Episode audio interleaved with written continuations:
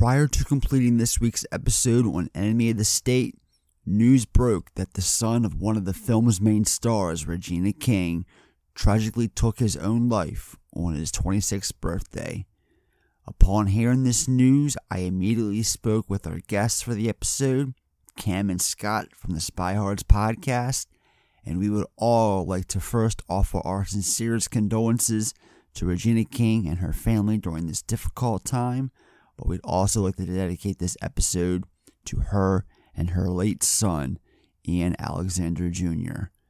If you ever need help, or if you're going through a tough time and don't think you're worth it, please know that you are and get help by immediately calling the suicide hotline at 1 800 723 8255. Thank you. When's the last time you contacted somebody you knew? When we stopped for food. Didn't I tell you not to use the telephone? I called from a payphone. What did I tell you? You told me no calls. I told you no calls. Get the cat. Get the cat.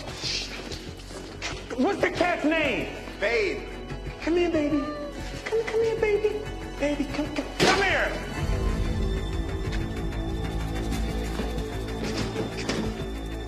All do we got?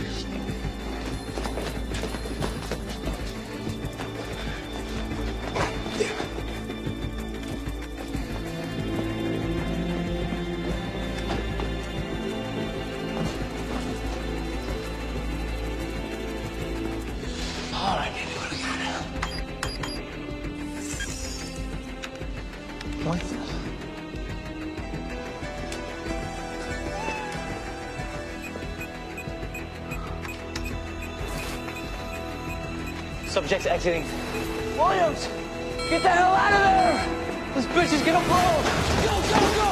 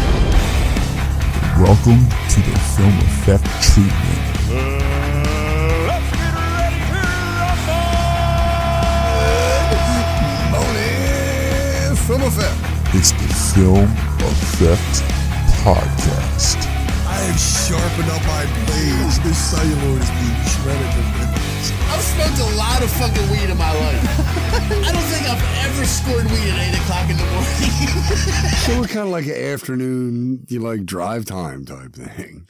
Or like the type of podcast you listen to at work. So let's get down to the nitty gritty. Hello again, and welcome to the Film Effect Podcast, a weekly show that deep dives into a different film each episode in an effort to give it that full film effect treatment. I'm Ed, I'm Sean. I'm Kim. And I'm Scott. and this is Enemy of the State. Yeah, so Julie, I'm gonna finish up my Christmas shopping. Hey, do chicks dig lingerie? Hi. Hey, hi. What size? Yeah, right. She's uh, she's a, uh, she's a six. What about cup size? I'm sorry. Oh, oh, she's way bigger than that. I mean, uh, not noticeably. Help me. Robert Clayton Dean. He's a DC labor attorney. Take us around to the other side. Focus on the drop. Is it a tape? A powerful man has been murdered. Holy. A hidden camera recorded the crime. None of this goes beyond us. We don't need any more problems, do we? An innocent bystander Are those my Christmas presents? In your dreams, buddy. Dad. was given the evidence. We have reason to believe that Mr. Zavitz may have passed sensitive materials to you. Uh, no, he, he didn't pass me anything. How did you happen to be at Ruby's today? I was shopping for some lingerie. That's still legal, isn't it? For your wife? No, I was uh, picking something up for myself. I do a little cross dressing on the weekends. Let's get into his life. Produced by Jerry Bruckheimer. Take his wife and kid, he give it up for them. Target switching. Directed by Tony Scott. Why are they after me? Two targets, rooftop. You have something they want! I don't have anything! Request immediate keyhole visual tasking. Target is on 21. Don't do this to me. Get out! 19. Been a law-abiding citizen my whole life. One day with you, shoot. He's running! He's on your 6 o'clock. Will Smith. Certainly carjacked a really nice car. Gene Hackman. You're either incredibly smart or incredibly stupid. We'll see in a minute. Enemy of the state. Should have gotten our watch. An enemy of the state, a lawyer becomes targeted by a corrupt politician and his NSA goons when he accidentally receives key evidence to a politically motivated crime. So, if a couple of names or voices in that intro sounded new to you guys, it's because we have special guests for this episode of the podcast. So, let's introduce our guests for this one. We got Cam and Scott from the Spy Hards podcast. Thank you guys so much for doing this with us. Thank you. Well, thanks for having us. Yeah, thank you very much. Yeah, welcome to the Film Effect, guys. Pleasure. Thank you. So, Enemy of the State. Um, any early memories for this film? Uh, this I, this is a movie uh, that harkens way back for me. It was one that I saw very very early on. I it was one of the first DVDs I ever owned. Um, I've, I've just been a really big fan of this movie, and and it goes outside of because you know I'm just gonna get this out of the way right now. Filmed in Baltimore. A lot of the places in this movie are right in our backyard. A lot of it. Um, I'm familiar with a lot of the locations and all, but this film could have been filmed in like, you know, Boise, Idaho, and it wouldn't have made a difference to me. It would have been the same. You know, I, I, I just think there's a lot about this film that I think is uh, cool, unique. I, I'm, I'm a fan of a lot of aspects of this movie. You know, I think it's one of Tony Scott's best uh, films. Anyone else? Uh, for me, it's going to be. It, it was the hometown draw. Obviously, I remember when they were filming, um, and I've got a friend of mine who's who's been doing local stunt work around here for the better part of forty some odd years. In fact, I'm not mistaken. This is they were filming this when Will and Jada got married. Um, but that was my big draw. was, You know, aside from it being the new Tony Scott thriller, I'm like, let's check out all the you know all the locations that we've been to, Right. and and, and see frequently. Because there's at least two or three shots in this film where Ed and I've been like, uh, yep, we, we were kind of right there having a hot dog a few years later. Uh, for me, my draw, I guess, or the initial reason that I was really excited for this movie back in '98 was that this was a Bruckheimer film, and this is right after the Bruckheimer resurgence, I guess. or- Yes. yeah, so it was like I'd seen The Rock in theaters, I'd seen Con Air, and this was the next one in line. And obviously, Will Smith was a big deal. You had Independence Day two years earlier, Men in Black in '97. So like it was kind of this, uh, you know, perfect storm of what would appeal to 18-year-old me at the time. Well, this would have been, if I'm not mistaken, maybe not the first, but one of his first films he did after Don Simpson. Yeah, because Yeah. Don, the last film Don Simpson produced was The Rock. It was actually dedicated to Right. him. Um, and then And then he- '97 was Con Air. So yeah, that, that no, '97 was Con Air. So that, that Yeah. would have been the first one. Because yeah, I was going to say because it's you know Simpsons nowhere in the you know in the opening credit no, box. no. so By, by the time he had, Con uh, Air came around, he was no longer a part of the uh, production logo. yeah, he had he had uh, coked out by then. Yeah, you could say that. That's exactly what happened with that guy. Yeah, he uh, lived a very lifestyle, rock star lifestyle. Hey, was- at the at the end of the day, he was fucking Lee Donowitz from fucking from True Romance. oh yeah, absolutely. I mean, I know the character by Tony a loose Scott. interpretation, right? I know, I know that character's a loose interpretation of Joel Silver, but you know the personality is total Don Simpson. Yeah, he was a a wild man who lived many lives in a very short a period of time. Yeah, he did. Definitely. Lifetime of stories in 45 years. And I, I'm, Yeah. wi- I'm with you there, Cam. Uh, Bruckheimer was definitely.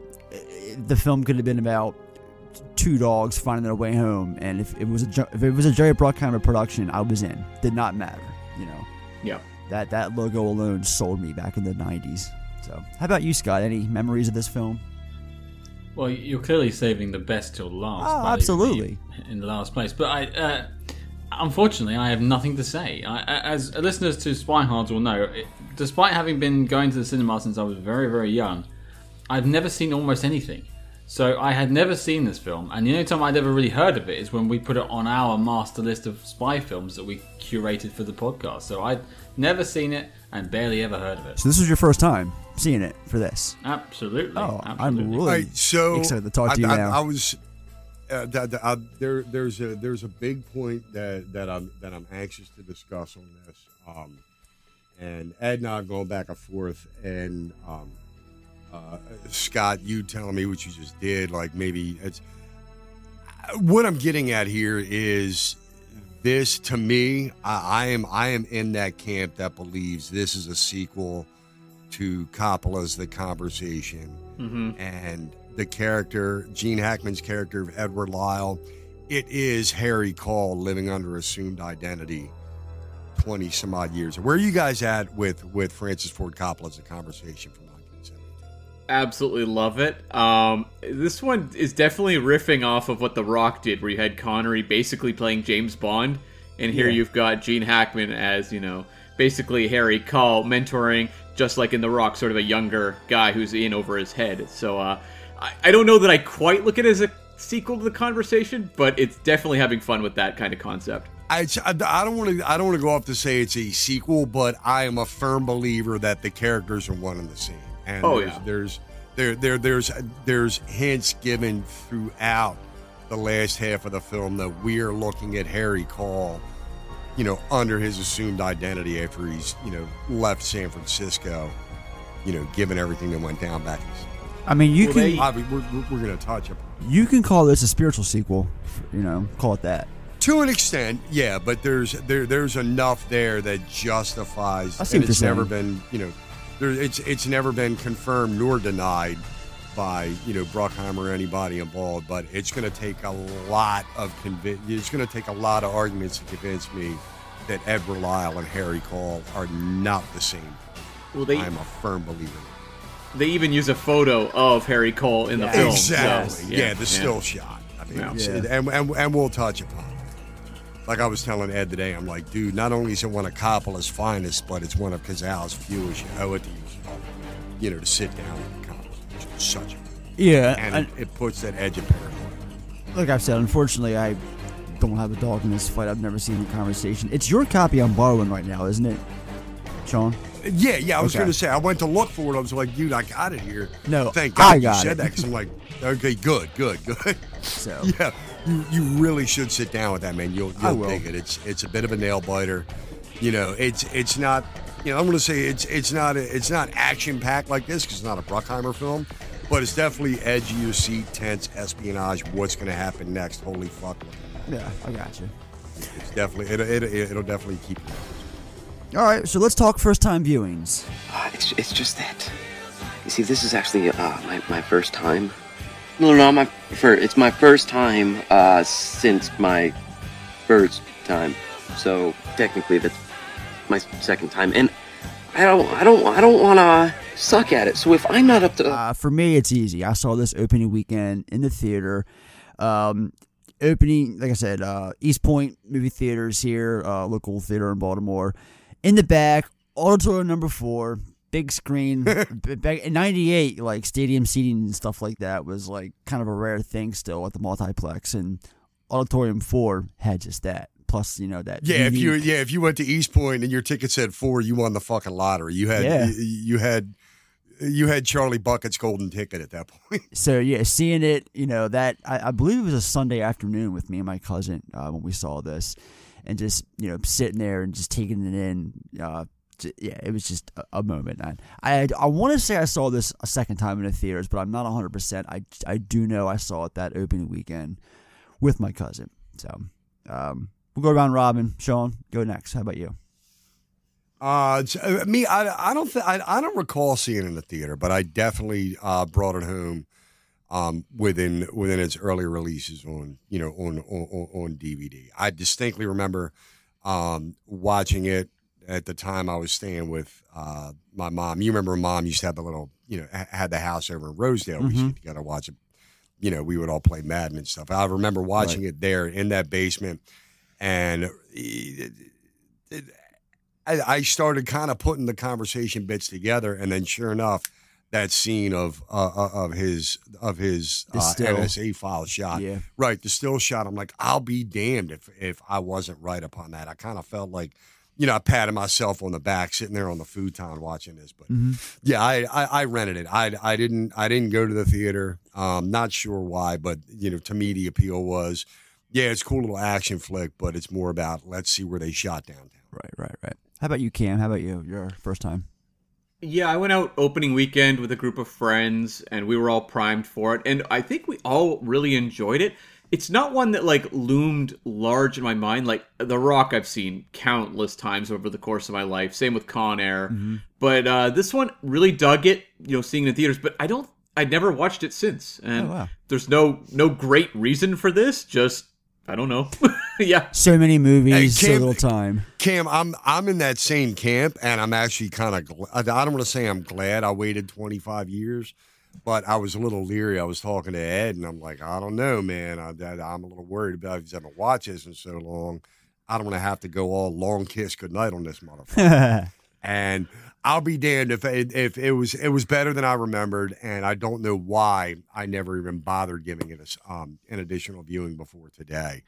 Um, I I had a lot of fun with it. Do I love it? No, but is it a good? Is it a cool ride? Yeah, it was. You know, it was pretty slick as long as you, you know, let some you know cinematic leaps of faith and logic be damned. Right. Yeah, I have more appreciation for what it's doing now, just in terms of where I am as a movie viewer now versus then, just in understanding more the career of Tony Scott. At the time, like, I don't know that I put a lot of um, weight in the fact Tony Scott was directing it, whereas now I just have a far better understanding of sort of his filmography.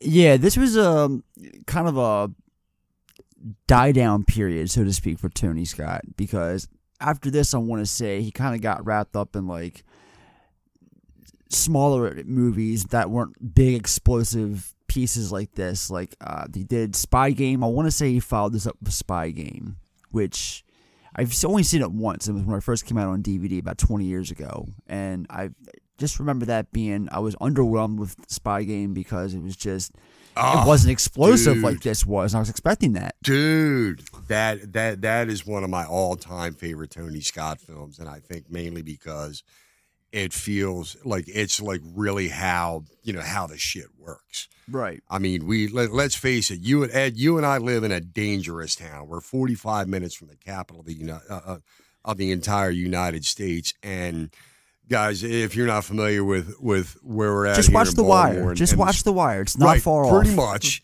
pretty much but but ed and i are never two degrees of separation or an average of 100 feet from a possible black ops spy living here because most of your sam fishers from splinter cell and shit like that they live in fucking maryland Yeah, they're like because it's just a Bethesda and 45 stuff. minute drive across the potomac yeah Right. yeah, and if, and my you know my mother was Department of Defense. She you know she, she there's shit she still can't tell me about what she did for a living Yeah. because she knew people like you know like these guys. You know, so Mm-hmm. you know it kind of plays close to home. Like we are the heart of the national of NSA. Right. I mean, NSA is right here. So yeah, Spy Game came after this. Um, I got his filmography up right here in front of me, and then that was three years after this, and then he waited another three years to do his film after that, which was Man on Fire. Which okay, that's an explosive movie, literally from a guy's ass, but it's. I don't know. I just think that was kind of a quiet period for the man. He was coming off of Crimson Tide, The Fan. Eh, Where are you guys at on The Fan? Anyone seen The Fan? It's it's it, it it's it, it I I I tried to give it another run not too long ago, and it slogs. Um, I think around this at around this time of his career, I think my favorite output that he's done is Spy Game. Ed, I think you should give that one another look. Mandy and I just watched it a couple months back, and I mean, it's I don't know. There's just it- it's that film is like literally somehow Tony Scott was able to get in there with these black ops guys and it feels it feels real and legit like how these operations are run and carried out with a mentor and a trainee and you know let's face it back then in what 99 2000 robert robert redford and Brad, brad pitt were spitting image of you know handsome father and son you know Mhm. they just work together it's like I, I spy game is one of my all-time favorite ridley scott films um and i i just i just like what he did with that He's also doing what he did with this movie, where it's um, in that case Redford evoking his character from Three Days of the Condor with much, exactly. yeah, with a younger character. Yeah, Exactly, and that could be that could almost be argued the same way. Mhm. You know, yeah, three days at a Condor, and and, um, uh, Cam, I, uh, what are your thoughts on Warren Beatty's Parallax View? I did a one-two punch with those. Never seen them before, and doubled up one night.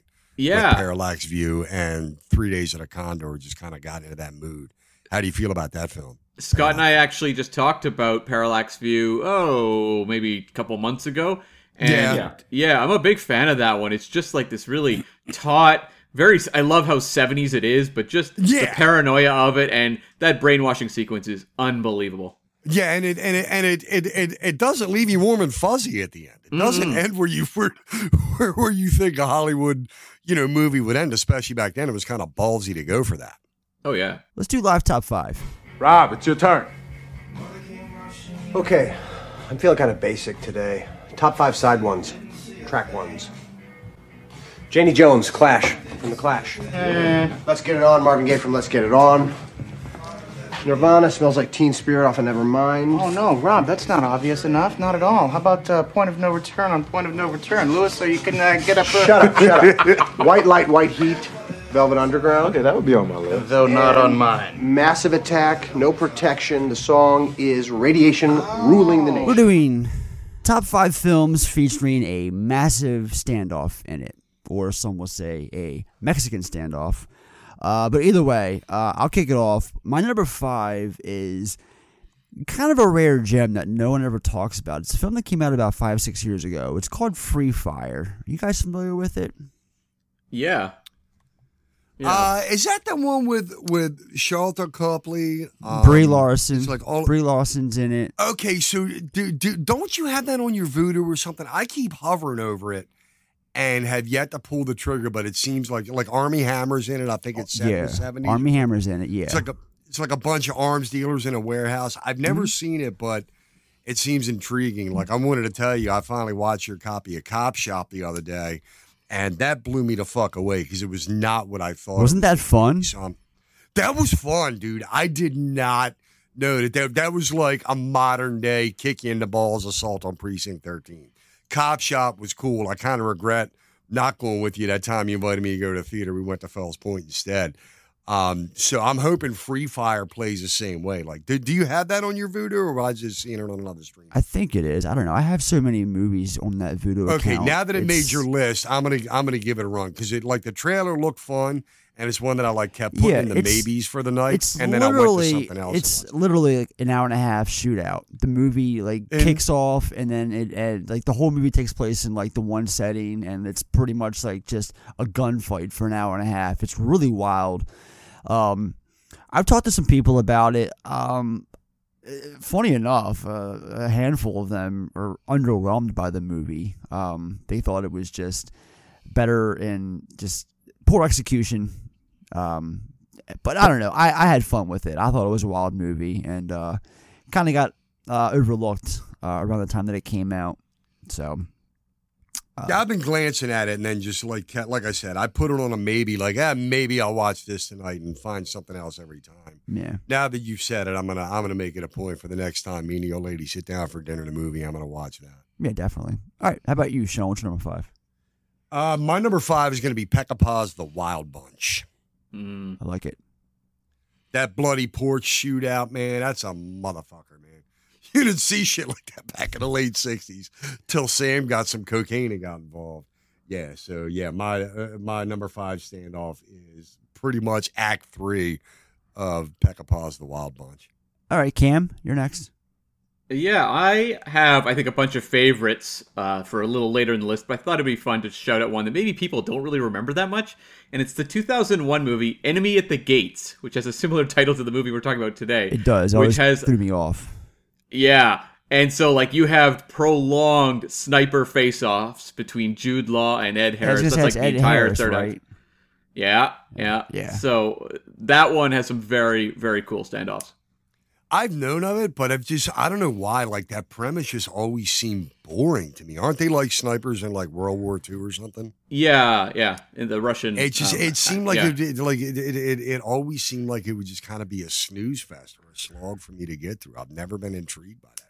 It's pretty intense. It's worth watching. I'm not going to say it's All one of the all-time greats, but it's worth watching. Right, right, right. But there's worse ways you can kill two hours, I guess. Exactly. All right, all right. Put it on the list. All right, Scott. I had a bit of trouble putting this list together because I realised off the top of my head I couldn't name that many. But uh, in terms of standoffs, so it took a little bit of like diving into research. But for number five, I've got uh, a British film staple, Shaun of the Dead. Ooh, Yeah, nice little staple. I do like it. yeah, in the pub towards the end, you got the uh, half the protagonists Yeah. standing off against the other ones with the corkscrew and uh, don't hit my mum. Nice. I'm with you. Uh, my number four is Face Off. I had to throw that in there at the at the end in the church with the doves because John Woo gotta have the doves. Um, it's it's it's wild. I mean, Face Off, and it's just the premise alone, and the fact it's Nick Cage and John Travolta. It's wild enough. Just it's pretty rad. Face Off at the end. The stand up, stand off. Sorry. Um, I like it. Sean, yeah, you? I mean, I, I remember seeing a Face Off in the theater. I could practically see the teeth marks in the in the celluloid where the two of them were just chewing through the entire fucking film. What's your uh, four? my my number my number four, we you and I just covered uh, a week ago was Reservoir Dogs. I, I the- you know, it's not a massive standoff, but it's a legendary Mexican standoff. So Oh, I yeah. put Reservoir Dogs at number four. Definitely. All right, Yeah. Cam. Yeah, my number four is uh, Raiders of the Lost Ark. And that is the scene where Indy has the rocket launcher aimed at the Ark of the Covenant, and the Nazis are all training their guns on him. And it's a really a great scene because it's just about, you know, Dr. Jones trying to bargain his way out of it and realizing he can't and having to ultimately surrender to them. Yeah. Nice. All right, Scott. It's actually weird. I almost put the uh, Indiana Jones scene between the guy with the, the whip, or the, sorry, the sword, and then Indy and pulls the gun out. Yeah. that's kind of a standoff. I almost picked that one, but That's I a didn't good, go that's in a the great end. standoff. Um, uh, what I did actually go for, funnily enough, for my number four, and same as Sean, was Reservoir Dogs. Right on. Right on. Great minds think alike. Glad to hear it. Quite right. I want in on this party. My number three is Reservoir Dogs. nice. no joke. My number three. Can Cam complete the set? Yeah. No. Uh, Sean, you're up. Um, come on, man. Good, the bad, and the ugly.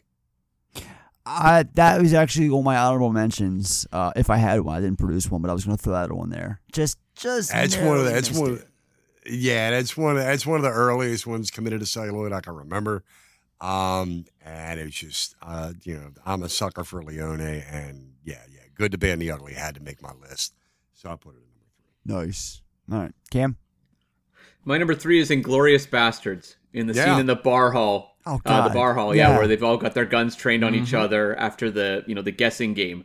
That is an incredible scene, and just what an explosive payoff to that one. It's the best scene in the movie. I, I love. I'll, Yeah. Sometimes I'll put that on just to watch that 20 minute scene. It's it's amazing. I love it.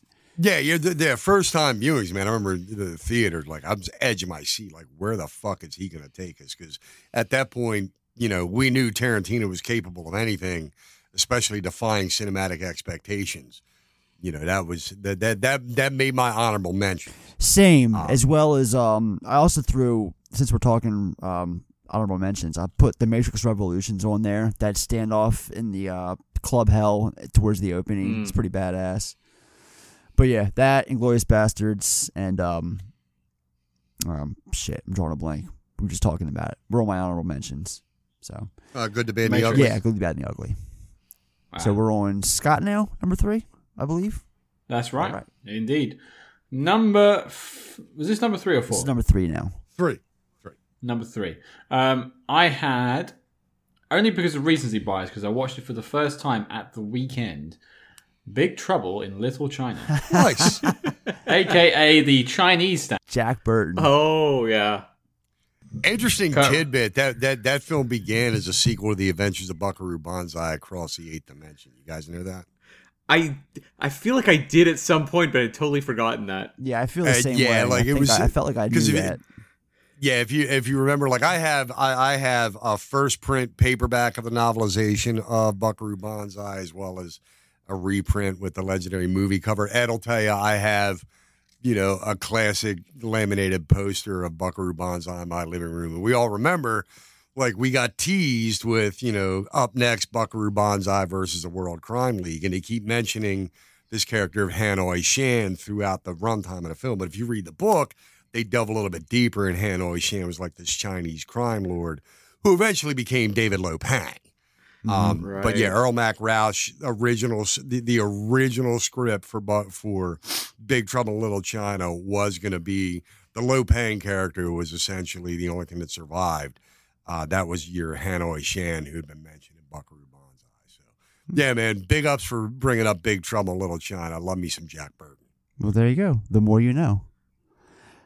All right, my number two is this film, Enemy of the State, because nothing gets better than that big ass standoff at the end in Pintero's bar, or not bar, but a restaurant in the back. Uh, it's just, it's a blast, literally, quite literally a blast, and I'm looking forward to talking about it. So, Sean, you're number two.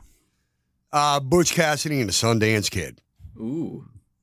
Dig it. that you know and and what come what runs a close uh second is um oh jesus christ now that now that i want to bring it up the name escapes me what was that film with ryan that was basically with with ryan phillippe and benicio del toro Oh, the way the Oh, gun. Way of the Gun. the way of the gun way of the gun yeah so the way of the gun plays upon that whole third act of butch and sundance but yeah that that legendary standoff at the at the the rundown mexican you know Mhm. uh, a tavern, bar, hotel, whatever. Yeah. Where and it just ends in that glorious freeze frame of Butch and Sundance just running out Mhm, there. mhm. Like leave it open to viewers because we still got them alive and on their feet, but I think we all know how that fucking thing ends. All right. Um, shit, who's up? Cam? Yeah, and for number two, uh, I have. We're speaking about him today, Tony Scott. I have True Romance, and the finale of that movie, where it's basically every character Yeah. in the movie with their guns pointed at each other in a hotel room. I fucking love it. It's incredible, It's, incredible. It's so good. So good. Scott? So I was going to mess with my list because um, one that's already been said is my next one. But That's okay. I, I will. Yeah, I, I. Well, my next one was Inglourious Basterds, Nice. Right? Which we've already mentioned. So That's uh, okay. I, am glad to add that to the list. Yeah, it's, it's, That's- it's that's why we again. do this. We great find- minds again. I, I don't think I don't think Ed get Ed, check me if I'm wrong, especially when we have guests on here. I don't think we've ever done uh, a top five when it, especially when it's more than just me and you, where at least one, if not two titles. Yeah, it's pretty common in this category. That's that that that, that whether whether we you know whether we've known each other or not, somebody's always got a title in common on the top five list. All right, well, stop me if you've heard this one before. My number one, True Romance. For reasons that Cam just explained. That scene is the fucking best at the end at the, at the fucking hotel. Love it.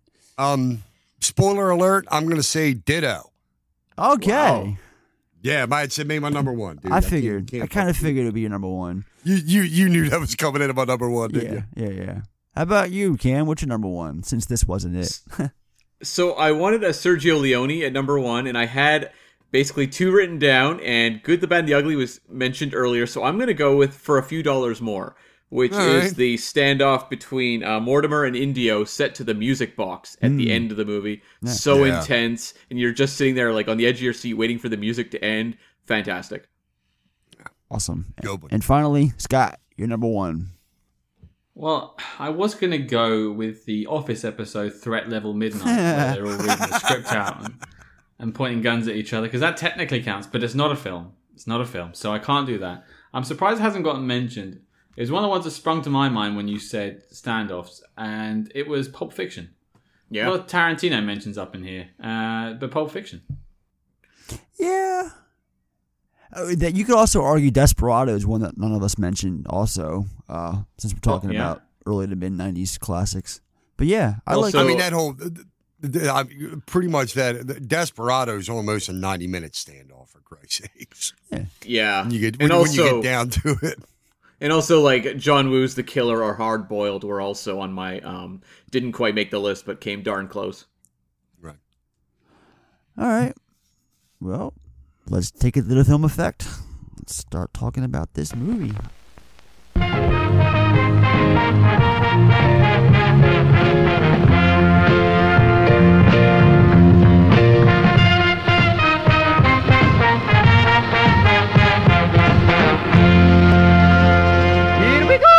All right.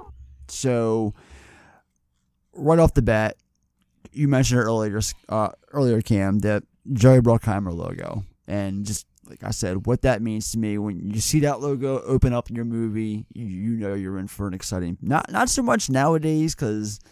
It doesn't have it doesn't hold the same weight that it used to. His production company. I think it kind of started to go downhill with the Pirates franchise, but that's just me talking. But you know, this is you know the '90s. Bruckheimer. You know you're in for a ride. So that's the first thing you're introduced to, and then we kind of going with that. We hear that familiar Harry Gregson Williams and Trevor Rabin score, which th- th- if you're listening to the music of this film you think it sounds eerily similar to The Rock, you're not wrong because same people did the music for The Rock did the music for this. So we got the same music team uh, doing coming back for this another Bruckheimer film. Um, and we open up at Occoquan Park, Maryland. Now, I want to discuss this location real quick because it does not exist. Occoquan Park is um, a park outside of D.C., but it's in Virginia, like around uh, like the Alexandria area. I think it's Reston, Virginia, is where it's located, or in that area. Uh, but there's no such thing as an Occoquan Park, Maryland. Yeah, I actually my first note had Aqua, Aquacom uh, Park, Maryland question mark. Yeah. Uh, but then after doing the research, yes, Loch Raven Reservoir, which runs right through, Well, you know, Baltimore County, it's- runs down. It's it's connected by the river, basically. Yeah, well, this is where I go every morning for my walk for my uh, my hike. I, I it's ten. It's literally not even ten minutes from my house where this this scene was shot. It's um it's where you just said like, uh, Loch Raven Reservoir, and it's literally where I go to every morning and park and go and walk for about you know a half mile or so. Do you ever cosplay as Jason Robards? Yeah, it's, it's funny, guys. Like Ed and I could literally, if you guys ever come to Baltimore, we can give you the enemy of the state tour and still only burn half a tank of gas. I like that. I like that. from where we live. So we're treated to the death of Congressman Philip Hammersley. He's meeting with Jon Voight's uh, Thomas Reynolds, who's the NSA department head, um, and they're discussing this new counterterrorism legislation that the U.S. Congress is pushing that dramatically expands the surveillance powers of intelligence agencies over individuals and groups, aka the eye in the sky. Do I have to itemize the number of American lives we've saved in the past 12 months alone with judicious use of surveillance intelligence? Thomas, cut the crap. I've got three major employers in the Syracuse area alone who are going to get just killed by this bill. I promise to get you funds equal to or greater than whatever those companies gave your last campaign. I'm not talking about campaign contributions, damn it. I'm talking about my constituents being out of work. Jesus, man, wake up.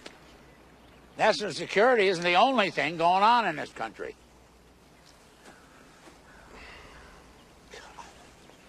This conversation is over. I beg of you, Phil, please don't. I've been there for you in the past, haven't I? There have been times, personal situations, when you needed my assistance and my confidence. Are you blackmailing me, you ambitious shit? I'm sorry. We can't find a common ground on this one, Congressman.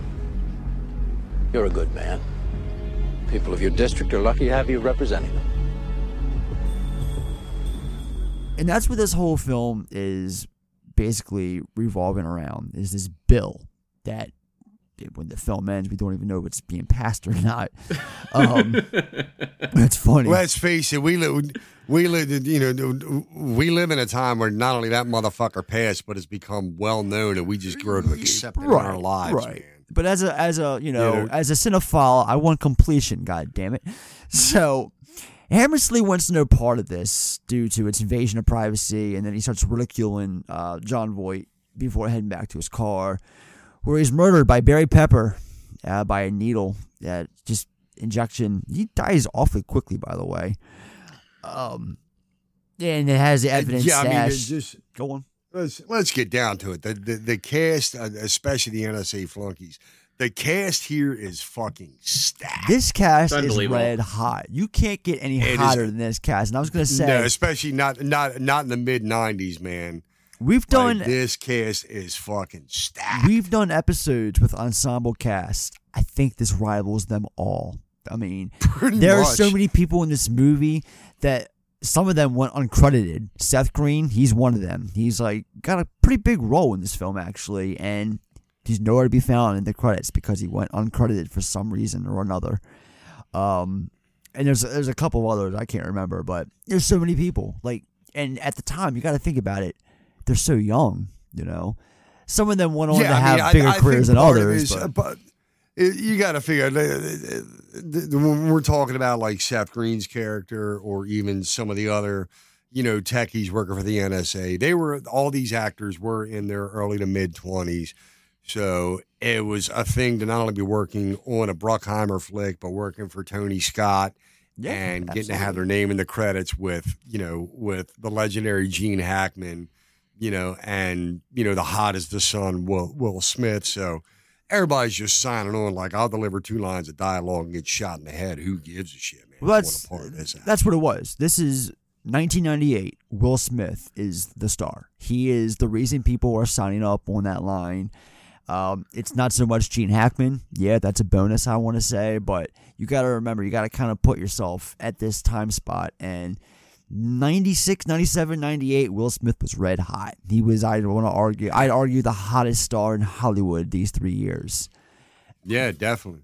Um, I'd also argue that's part of the Bruckheimer factory because look at the ensemble casts of The Rock and Con Air as well. Yeah. It kind of became the idea that if you're going to make these big, you know, blockbuster action films, you just pack the cast. Two words Bad Boys. Speak of the Yeah. devil, Will Smith. Yeah, true. Also, uh, Armageddon was loaded as well. Oh yeah, definitely. And there was so many people in that movie too. Um, And some of them weren't known. I mean, like Steve Buscemi was still a that guy back then. Yeah. And like like Will Patton, I know now. Back then, I was like, ah, he's Bruce Willis's buddy. yeah, Yeah. And, and April O'Neil was in that movie too. Which Judith which Hoag, April? yeah. Yeah, and um, Ah. Shawnee Smith is in If- that movie. If you if you look if you look at the if you watch I so I don't know whatever happened to it. I used to have a Criterion cut of Armageddon that had some deleted scenes. Yeah. you had Lawrence Tierney in there. Yes, Lawrence Tierney yeah. was Harry Stamper Jr. Yep. I mean senior. Senior, yeah. Yeah, yeah, t- yeah. It was edited. It was, the scene was cut out, but when the rest of the gang gets one day left on Earth to go party up, they all go to strip clubs. You know, Bruce Willis goes to see his dad. It's Lawrence Tierney. Yeah, I used to have Does that he too. say some, Does he say something like, "Son, go to work"? it's yeah, pretty much. He's just like he's just sitting in a chair the whole time. You know, but yeah, it's it's a it's only one scene, maybe three five minutes long, but it's it's Bruce Willis and Lawrence Tierney, his father and son.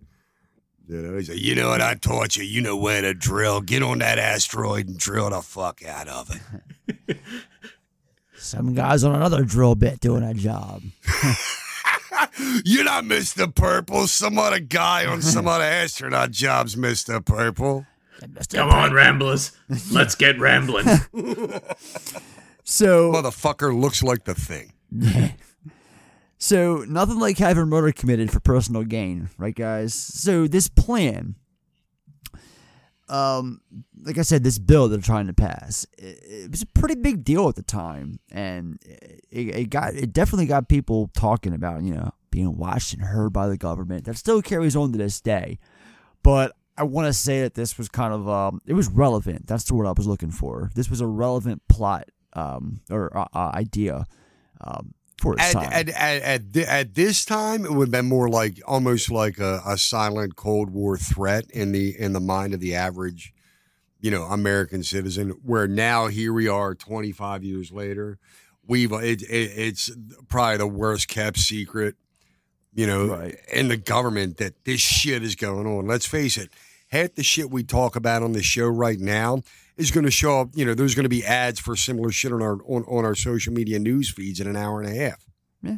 Well, to make matters worse, it, it could. Well, there's four of us on this Zoom call right now, but let's be honest, there's probably five. Uh, yeah. Everyone say hi. Hi, hi MI5. I'm sure you're listening to me. so we get this adrenaline fueled title card and opening credits showcasing various locations of the film that are going to take place, uh, as well as footage like random various shots of violence and, and arrests being made. So this was Tony style, t- yeah, Tony Tony Scott's style, like this quick, flashy jump, quick edits, you know, glitz. I, so I thing. actually, actually, I, I actually came up with a slogan, almost like it'd be, you know, uh, like like, uh, like a thrift store. It's called Tony Scott's Frenetic Shots. it's funny because I remember at the time Tony Scott was so widely just derided by critics as kind of this, you know, trash can cinema filmmaker. Yeah. And now I Right, look at like I look at Tony Scott movies and I'm like, God, movies don't look this good anymore. Yeah, I agree. I No, agree. it's- I mean, it's like he was obviously he was always trying to kind of escape his brother's shadow, you know. And I think one of my all-time favorite stories is when he, you know, was you get you guys know the original Man on Fire story. Which one? Okay, so when Tony Scott was when when they made the original Man on Fire with Scott Back in 87. as Creasy, yeah, eighty seven. Um, Scott threw his name in the ring. He wanted to make this movie, and they're like, "You're, you know, your brother's somebody. You're fucking nobody. Forget about it. We want a big action movie out of this." Mm. So he kind of took that as like a burn, and he's like, "All right, well, I'm going to show these studio heads what I can do." And then, you know, he kind of held on to that for almost 20 years and then came back and made the man on fire that everybody talks about to this day. If you mention Scott Glenn as Creasy, people are like, what the fuck are you talking about? It was Denzel Washington. That was Tony Scott going, fuck you, I can't make Man on Fire. Look at what I did with Man on a lot of people I love don't. that story. A lot of people don't realize that's a remake. No, I didn't know that. Yeah. Yeah, and it kind of and and the and and that film itself, I don't know, uh Cam Scott, I don't know if you guys are, you know, are, are gamers like I am, but a lot of what Tony Scott did with Man on Fire made its way into the third uh, Max Payne game.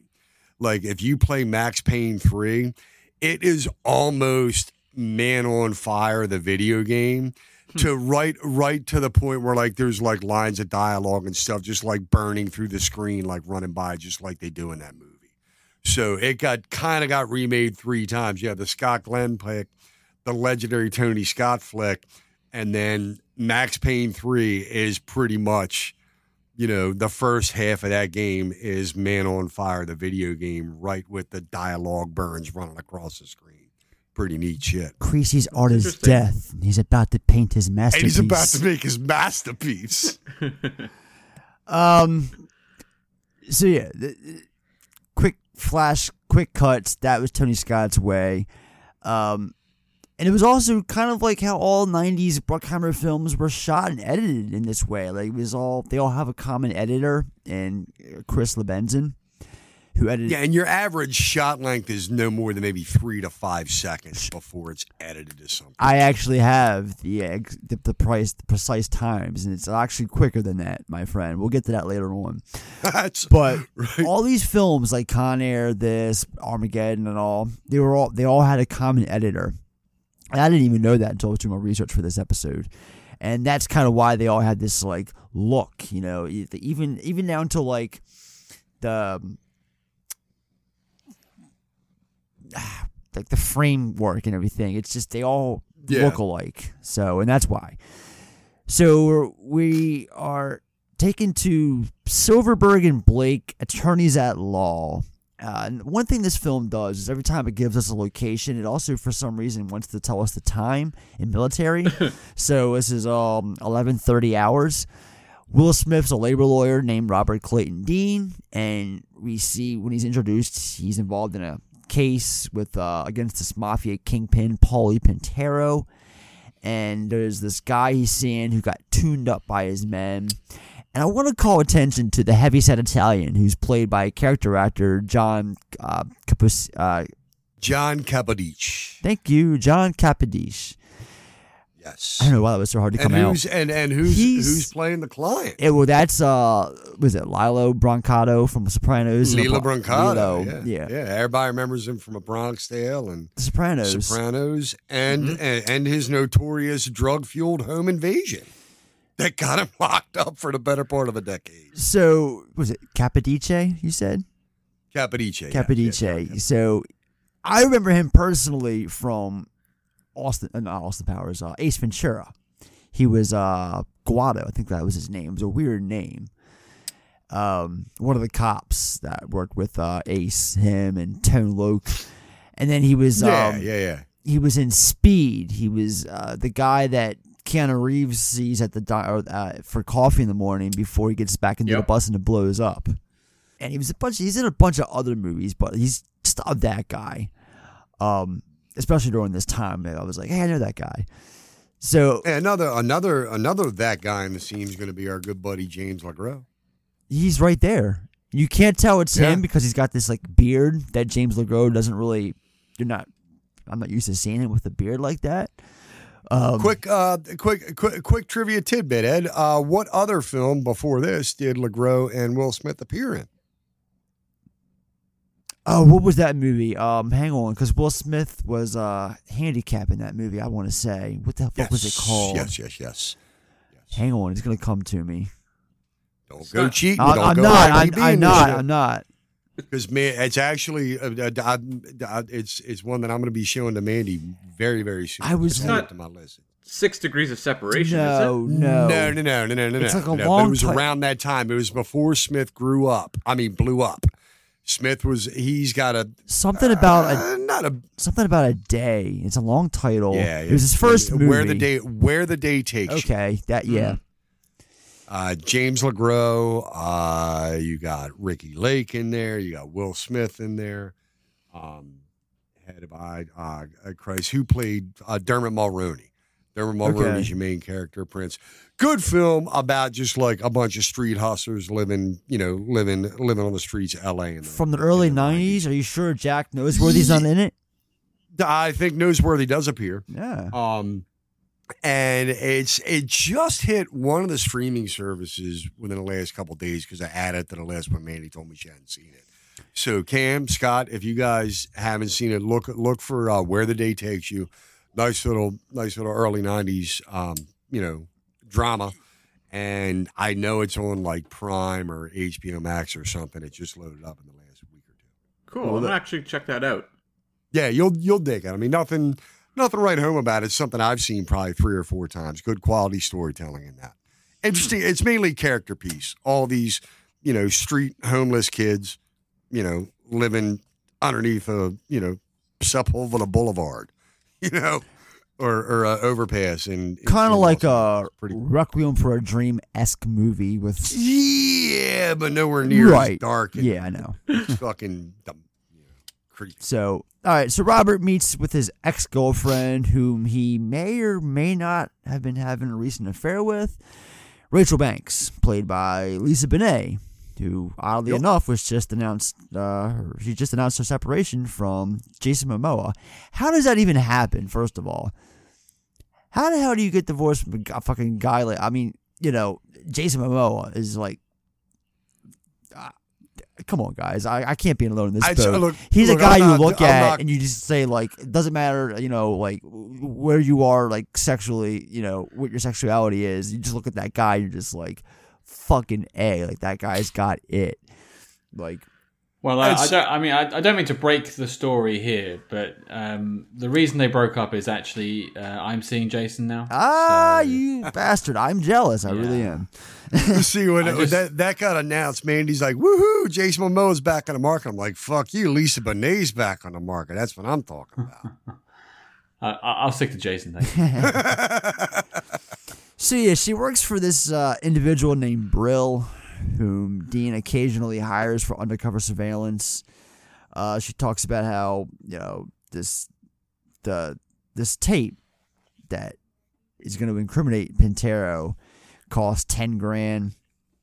Uh, well, he's bringing it up, uh, meeting Brill. He brings up meeting Brill, and she's like, Yeah, it's like they had like a little meeting, like a little handoff. Right, because she's the middleman. envelope. She's the middleman, and he Yeah, wants to actually meet him, and she's like, "That's never going to happen." So stop asking. Right. So my cuts, my cuts fifteen percent. So he slides her envelope full of cash. She gives him a VHS and, in your Manila envelope. Yeah.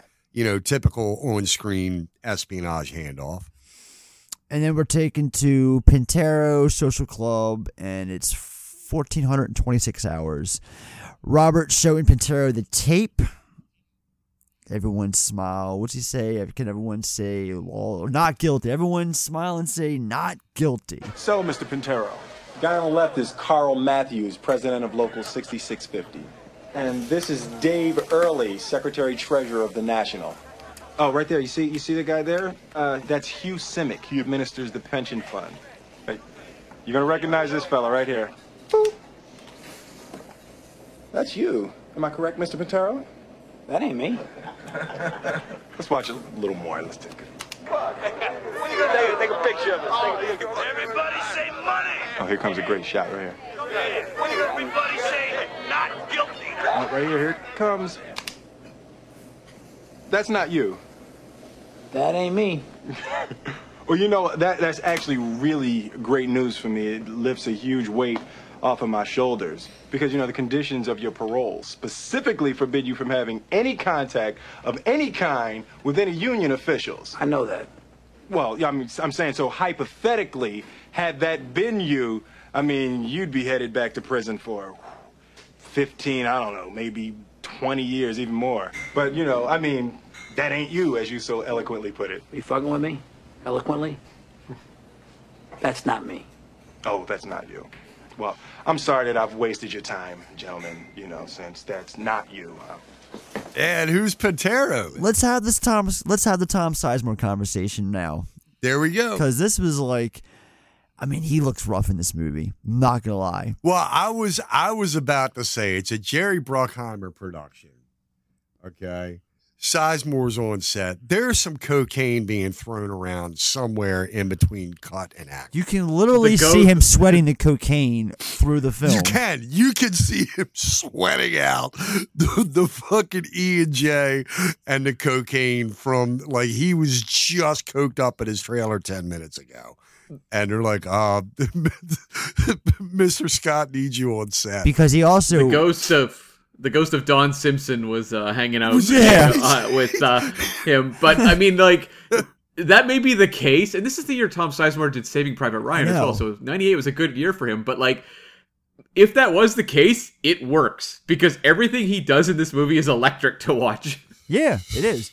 Um, it- yeah, because goddamn, he's just he looks rough. I mean, it, at, at better this time, he was he was stigmatized in the industry. You know, he was an insurance risk for production, but you know, he still found his way because you like to think like Tom Sizemore was always playing this kind of like you know fast talking dude on camera, and then you find out how he parties in real life. So you know the guy's a fast talker anyway. So he's probably fast talking his agent, the production executives and stuff like, no, no, no, I'm going to stay clean. I'm cool. It's, it's cool. It's cool. Meanwhile, somebody is leaving some shit under his pillow in his trailer. You know, a couple of grams of Bolivian marching powder sitting there waiting for him after they call. Fuck. because he was coming off of '97. He had his first starring role in The Relic. Um, he was like the, the head cop uh, opposite Penelope Ann Miller. Um, Yeah. And then '98, like Cam said, this was his year because he had this. He had Saving Private Ryan, and he was also John Gotti in the TV film Witness to the Mob. And then Yeah, but you could, but you watch him like over the course of just those couple of years. Well, let me get at that. I was getting at that after. put on, put on this is where the downfall begins because the following year he does breaking out, bringing out the dead, play it to the bone, and then 2000 Get Carter and Red Planet. 2001 kind of kind of resurgence here. He has Pearl Harbor and Black Black Hawk Down. And then he does Big Trouble in 2002, a movie that I still to this day defend. And then it was just downhill from. Oh, he was in Dreamcatcher in 2003. And then it was downhill because in 2004, I think he was the head villain in that movie Paparazzi. Yeah, he was. Any any fans of that boy film? Cole Hauser. Cole Hauser, that's right. That's the only and reason that I was it. fancy that film. All, after that movie, just direct the video shit just to get him, you know, just so he can score his next fix. That's exactly what it was. I mean, I'm going, I'm scrolling through his filmography right now after 2003, and it, it just it's never ending. There's so many movies. I'm looking at like 30 titles in 2016 alone, and I'm not even joking. Like he is just putting anything he can find out. And it's sad. You gotta feed- because I love Tom you Sizemore. gotta feed the monkey. I love Tom Sizemore though. God damn it. Yeah. You just got you got to feed the monkey, man. Man. So, all right. So Pintero here, and he he uh, Will Smith reminds Pintero how his parole prohibits him from being around people on the tape, and Big Willie showing a lot of balls in defense of his clients here. Gets it right back at him when Pintero orders him to sit the hell down after he mentions making copies of the tape. Like the, the good old days of VHS, we could just make copies. And he lays out the terms for his clients and promises to make the tape disappear. He won't reveal who made it, so Pintero gives him a week to tell him who made the tape or else he'll kill him. And then this is when he goes outside and sees that there's FBI surveillance uh, watching. Well, he do, he doesn't. Uh, uh, the, the character Robert Dean doesn't see it, but the audience knows now that there's surveillance. No, the guy the guy you know, clearly says, look, at- look at our friends. Everyone, he smile, Oh smile yeah, and wave right. to the FBI right. And he flips them yeah, off. He's like gives him the finger. And a, and a, and a lot of a lot of Pantero's flunkies are your are your Italian American. They, they they're typically always playing. They're the know, same people you see you much, recycled. They just keep recycling them throughout Scorsese flicks and episodes of The Sopranos. These guys other Bruckheimer they've gotten films. they yeah, they've gotten legitimate work by basically just playing mafia heavies for the last ten to twelve years. Everyone, I'm like, oh, I've seen him in that. I've seen him in that. I've seen him in that. So we go to the congressman's murder back to Loch Raven, and we are introduced to Ian Hart from Harry Potter, disguised as Park Ranger, and he he watches Jason Lee across the reservoir switch out a tape from the uh, the the duck camera. That, that's where It's like a box, It's almost like a duck blind, but it's it's basically a lock box that that he that he you know But keeps. he records the ducks, and it's a Betamax. Yeah, he keeps he records on Betamax, which I noticed he uses a Betamax tape in that because those at the time would have been like capable of like stop, you know, where they said it's like a motion cap, a motion activated Mhm. camera and shit. Yeah. that he keeps in there, and that's when they realized that there were there was eyes on the scene. Yeah, because uh, we see Hart calling the plates as he drives off with the tape, and then this we get our first glimpse of NSA headquarters with uh, as Reynolds, that's uh, Jon Voight, his goon Agent Hicks, who's Loren Dean, rushes to tell Reynolds of the situation, and he sends men after him and disguises it as a training op. So he's just going to use government time and money to just send these guys to just cover up their their fuck up essentially, and they're gonna cover it up. They're, just gonna label this as a TO, as they call it. Yeah, it's it's it's a training op, but he, he- you know the the the two field heavies he gets are I'm assuming are like pretty much supposed to be like your you know your Marines or Green Beret. You got it's what Jake Busey and Scott Caan. Yeah, you see them a lot coming of in. um, a lot of And let's- spiky let's blonde hair it. in this. A lot of It- spiky blonde hair in this movie. Right, right, and that's how they, they keep telling like, oh, I can tell by the haircut. And let's face it, if the film would have been made in the '70s, these two guys would have been played by James Caan and Gary Busey. Probably, probably. So, and we're also we also see Jack Black because he's also in this movie. Um, Uh-huh. And then we cut to Jason Lee, uh, who's back at his place watching the tape of what actually happened as a news report. WJZ local station reporting the death of it as a heart attack. And so he calls Grant Heslov's character his, like, I was. buddy. I, thank you. I was wondering if you were going to pick that up, Lenny. Oh, that's Grant Heslov. Everybody know who. Yeah, everybody know who Grant Heslov is, right? Oh yeah, I- Grant I Heslov. know- I Oh, we covered is. him. Um, yeah, he's a um, George Clooney's producing partner. Yeah. and uh, we talked about him when we covered True Lies back in Yes. the day. He was, Yeah, um, there you go. There you go. he- Speaking basically of the which, third don't know, banana. um, spe- speaking of the whole, you know, Clooney Heslov partnership, um, I, I I watched The Tender Bar the other day uh, on Prime. Not a bad flick if you guys get the opportunity. Yeah, I'm gonna check That's it out. I. I haven't watched it yet, Yeah, but I, I do plan on watching it. It's it's good. It's, it's nothing you haven't seen before. A little coming of age, heartwarming stuff, Right. but you know, it, it's well done. It, it kind of reminded me of um um Dito Montiel's uh, uh, Guide to Recognizing Your Saints Mm. with uh with with Robert Downey Jr. Yeah. Um, so yeah, if you guys haven't had a chance, check out Tender Bar on Prime. Yeah, I'm gonna watch it at, maybe on my days off this week. It's I, find Clooney as a director. It's like he made Good Night and Good Luck, and the rest. Actually, you know what? Confession, Confessions of a Dangerous Mind is good, but like post those two early movies, eh, mid, you know, Midnight. Sky was okay. Now, if you didn't, and and and and and and uh, Cam, I'll tell you, like you really don't feel like Clooney's hand on this. I mean, yes, No. he, he direct. It's not like you like you can kind of see like some flourishes that he tends to put into his films, and I agree with you. Like Good Night and Good Luck. My favorite is Confessions of a Dangerous Mind. Um, but with this one, it's it's great that he directed it, but it's nothing that really says, "Hey, George Clooney made this movie." So Yeah. give it, you know, give it a run. It's a nice little, you know, slice of life story. yeah, with Golden Globe nominee Ben Affleck. There you go. Yeah, yeah, it was cool. Yeah, Affleck's definitely cool. It's Uncle Charlie. It's you know a little period piece because it goes from like I want to say like seventy six to about 87, 88. So it's kind of neat seeing that. And then uh, Max Casella shows up. I love seeing a doughy, greasy Max Casella with the handlebar mustache. Yeah. he's in there for a little bit. You know, so you guys should get a kick out of Tender Bar. Give it a shot. So yeah, uh, Grant Heslov.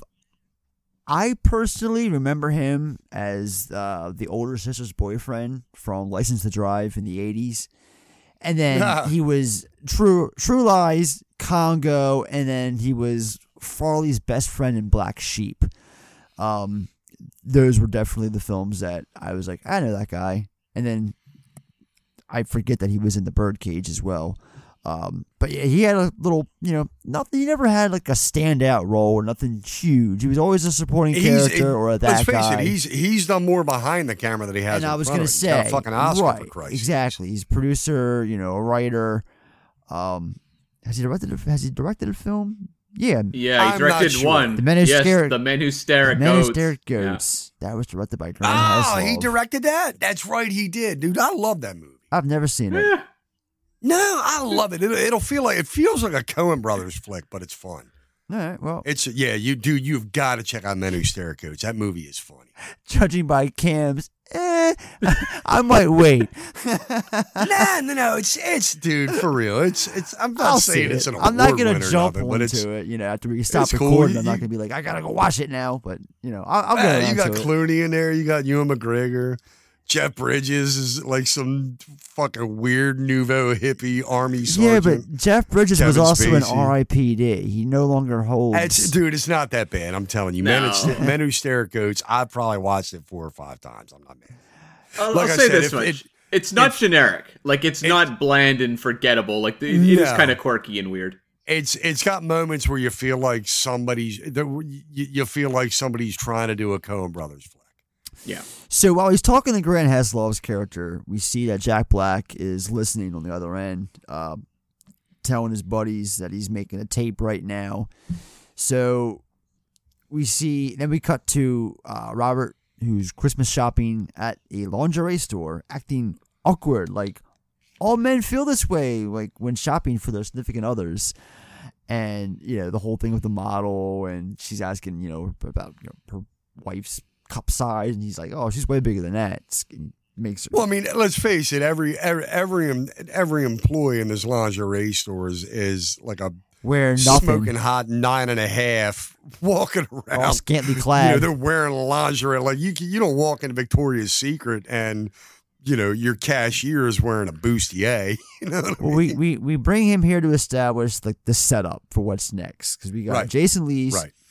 in his room and they've tracked him down. So they're you know they, they get his neighbor to knock on the door, and he's got this. I'm assuming like this back door that he can like. I, I've as many times I've seen this movie, I've never really understood the like the logistics behind this. I guess he has this hidden Yeah, it's door like he's got a front entrance, a kitchen door, because the and then angle also when he looks out of it, she's like down.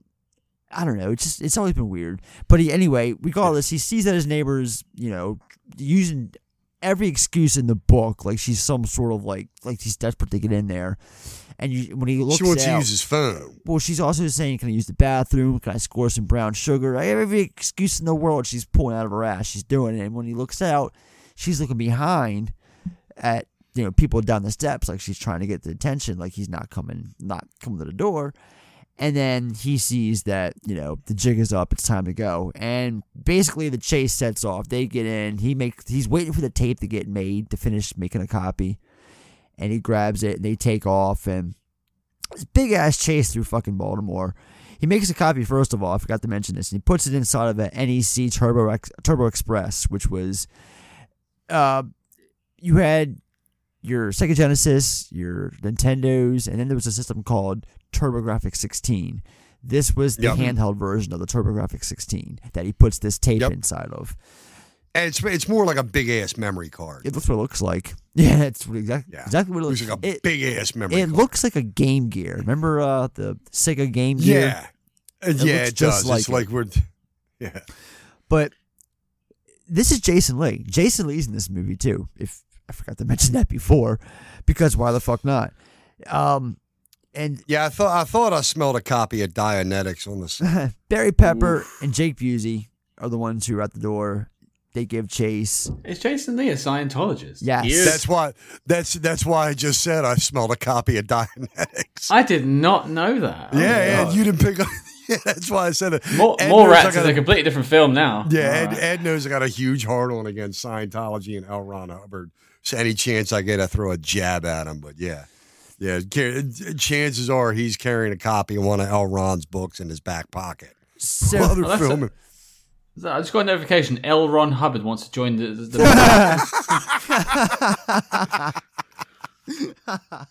Hmm. Interesting. That's funny.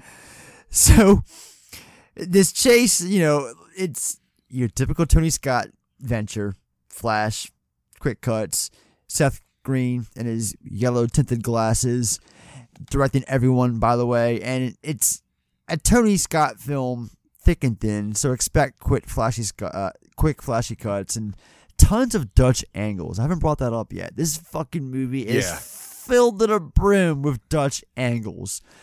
I mean, it's not as bad as Battlefield Earth. Don't get me wrong. Speaking of Dianetics and Scientology, Speaking of Barry Pepper. right? Um, and then yeah, he gets on this bike and he tries to outrun them going down through this tunnel, and then like he hops over this medium and gets creamed. He gets squashed by this fucking fire truck. Fire truck. Yeah, he gets splattered, man. Will, Will Smith's out there and he's like, "What happened?" And this woman just goes, "A guy on a bike got creamed." And I forgot to mention before this happens. So the setup. Evans, James Evans. Hey, no, uh, it's me, Bobby Dean. We were at Georgetown together. You okay? Help me. What do you Are think you of all this one, sir? Yeah, this is Becky. Becky, say hi. I'm. s- Can I have one second, please? Oh, he's right on cover page. Right on cover page on Connecticut. Right, he's on your six o'clock. Turn around. Got him. Move, move. Get out of the way.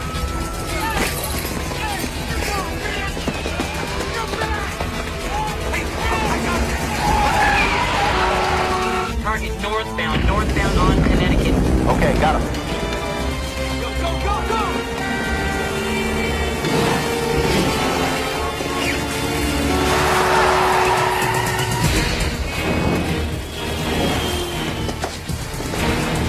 Switching, target switching now, heading southbound towards southbound.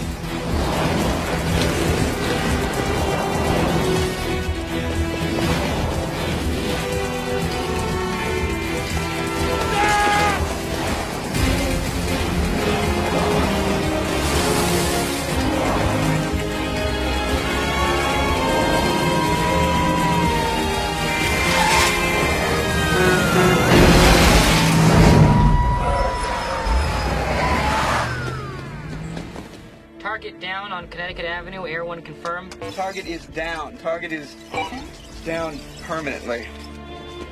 He goes into the lingerie store trying to escape these guys, and what are the odds? He runs into Will Smith, his old college buddy, and he slips. He's like, "You, you gotta help me," you know. He, he's kind of just being vague and frantic, and we see him slip the game system into his, you know, Victoria's Secret bag or whatever it is, and takes off, and that's when he grabs the bike and gets splattered. Right. It's it's but but it's also when he's like, hey, you remember uh, Bob D? We went to we, we were college together, and he hands him his business card. Yes.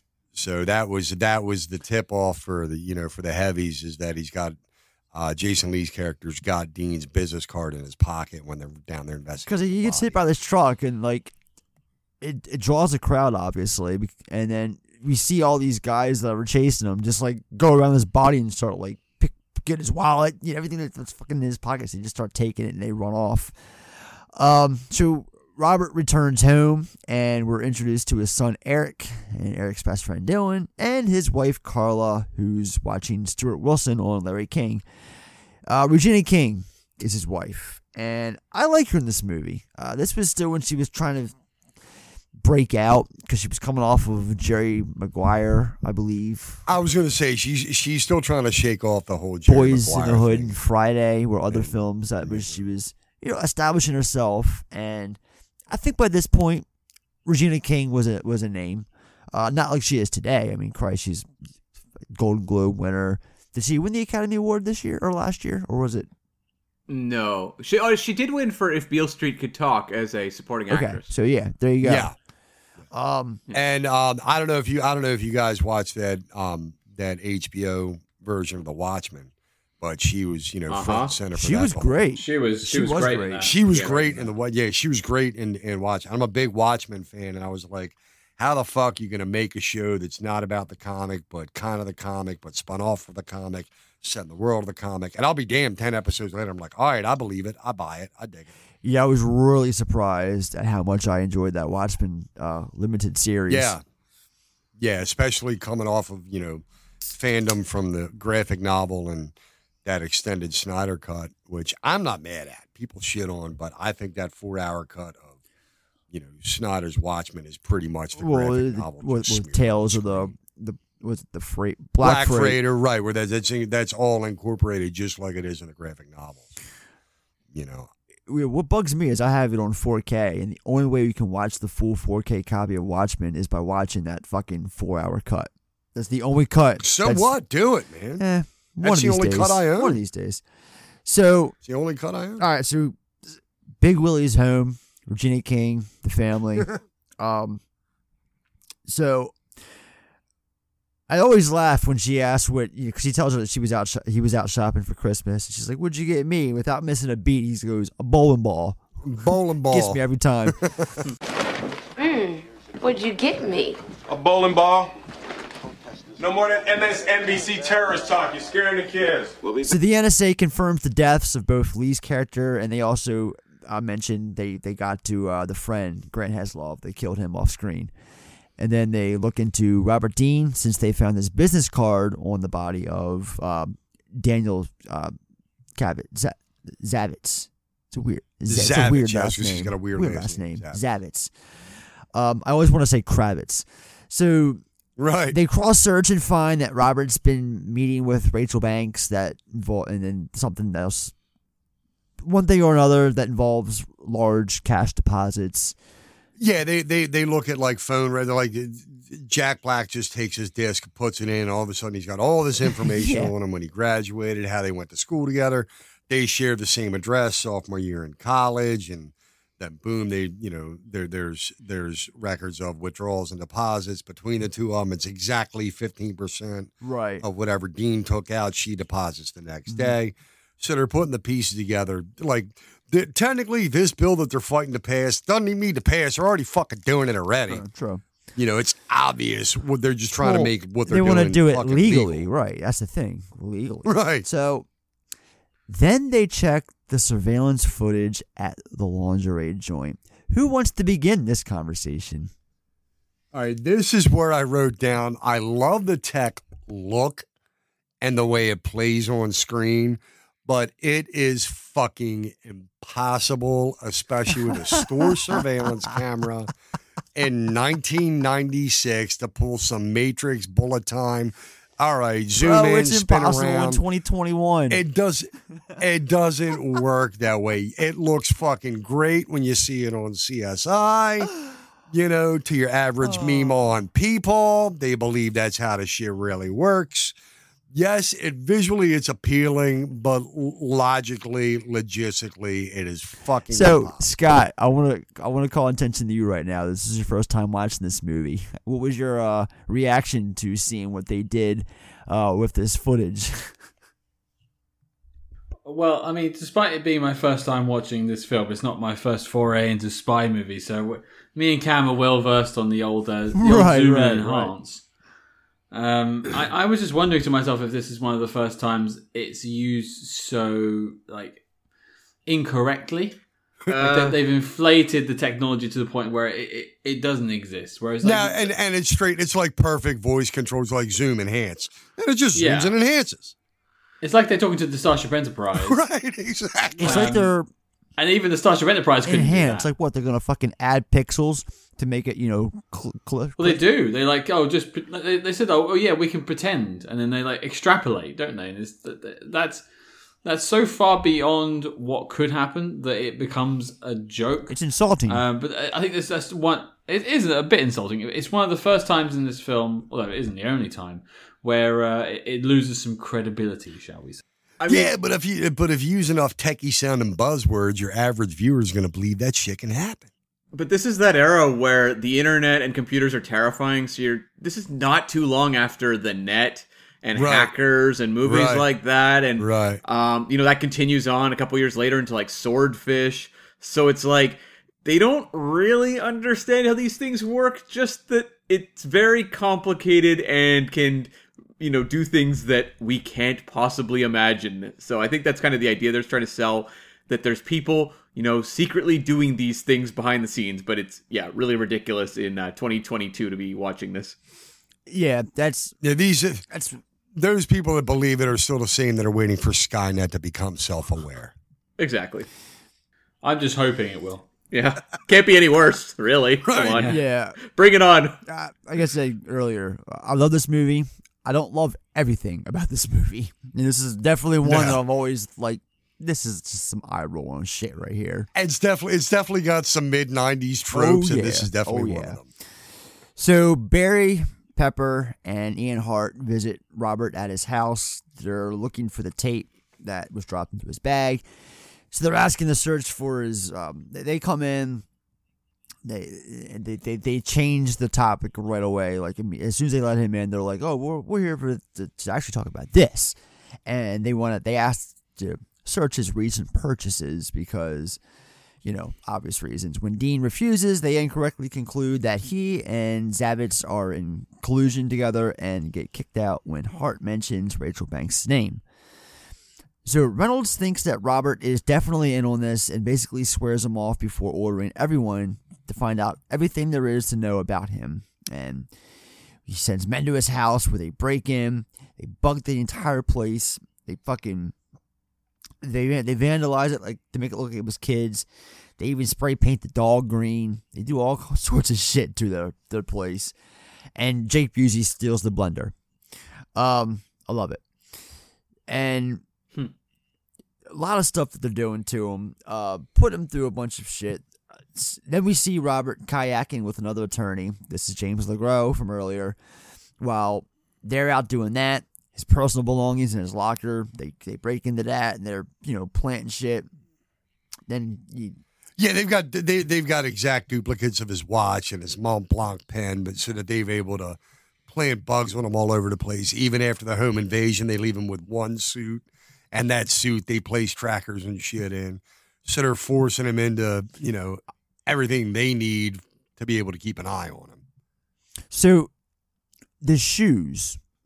Did they swap the shoes completely, or did they just put a tracker in his shoes? No, no, no. You, Because you if- see him put they put the tracker in the shoes and then and then leave just So- the, that pair of shoes. so I'm led to believe that all dress shoes like that have soles that you can pop open and have a little slot perfectly fits a tracker bug. Because when he pops it up, it's got like it's got the circle spot. It like fits perfectly inside that sole, like it was molded to stop you know, tracker from the NSA. Like that shit was perfect. Yeah, hey man, movie. You know we always Movie's say, got man, a movie. movie's got a movie. I know, I know, I know. So both Robert and Rachel's personal lives are exposed now at this point of the film. They leaked false Yeah, and, evidence. and, and and this is where I started writing this down, and then I stopped and realized where we're at in today's society. I almost scratched it out, but I'm like, what NSA training exercise actively ruins fucking lives? And these poor fucking 20 year old snot nosed techie nerds are just, we're here for a training exercise, and they're watching this guy. this guy makes arguably five, six figures a year. They're watching his entire life crumble him, dude. over the course of a fucking Christmas weekend. and that's just a typical training out. We're just going to go ruin somebody who lives in Bethesda.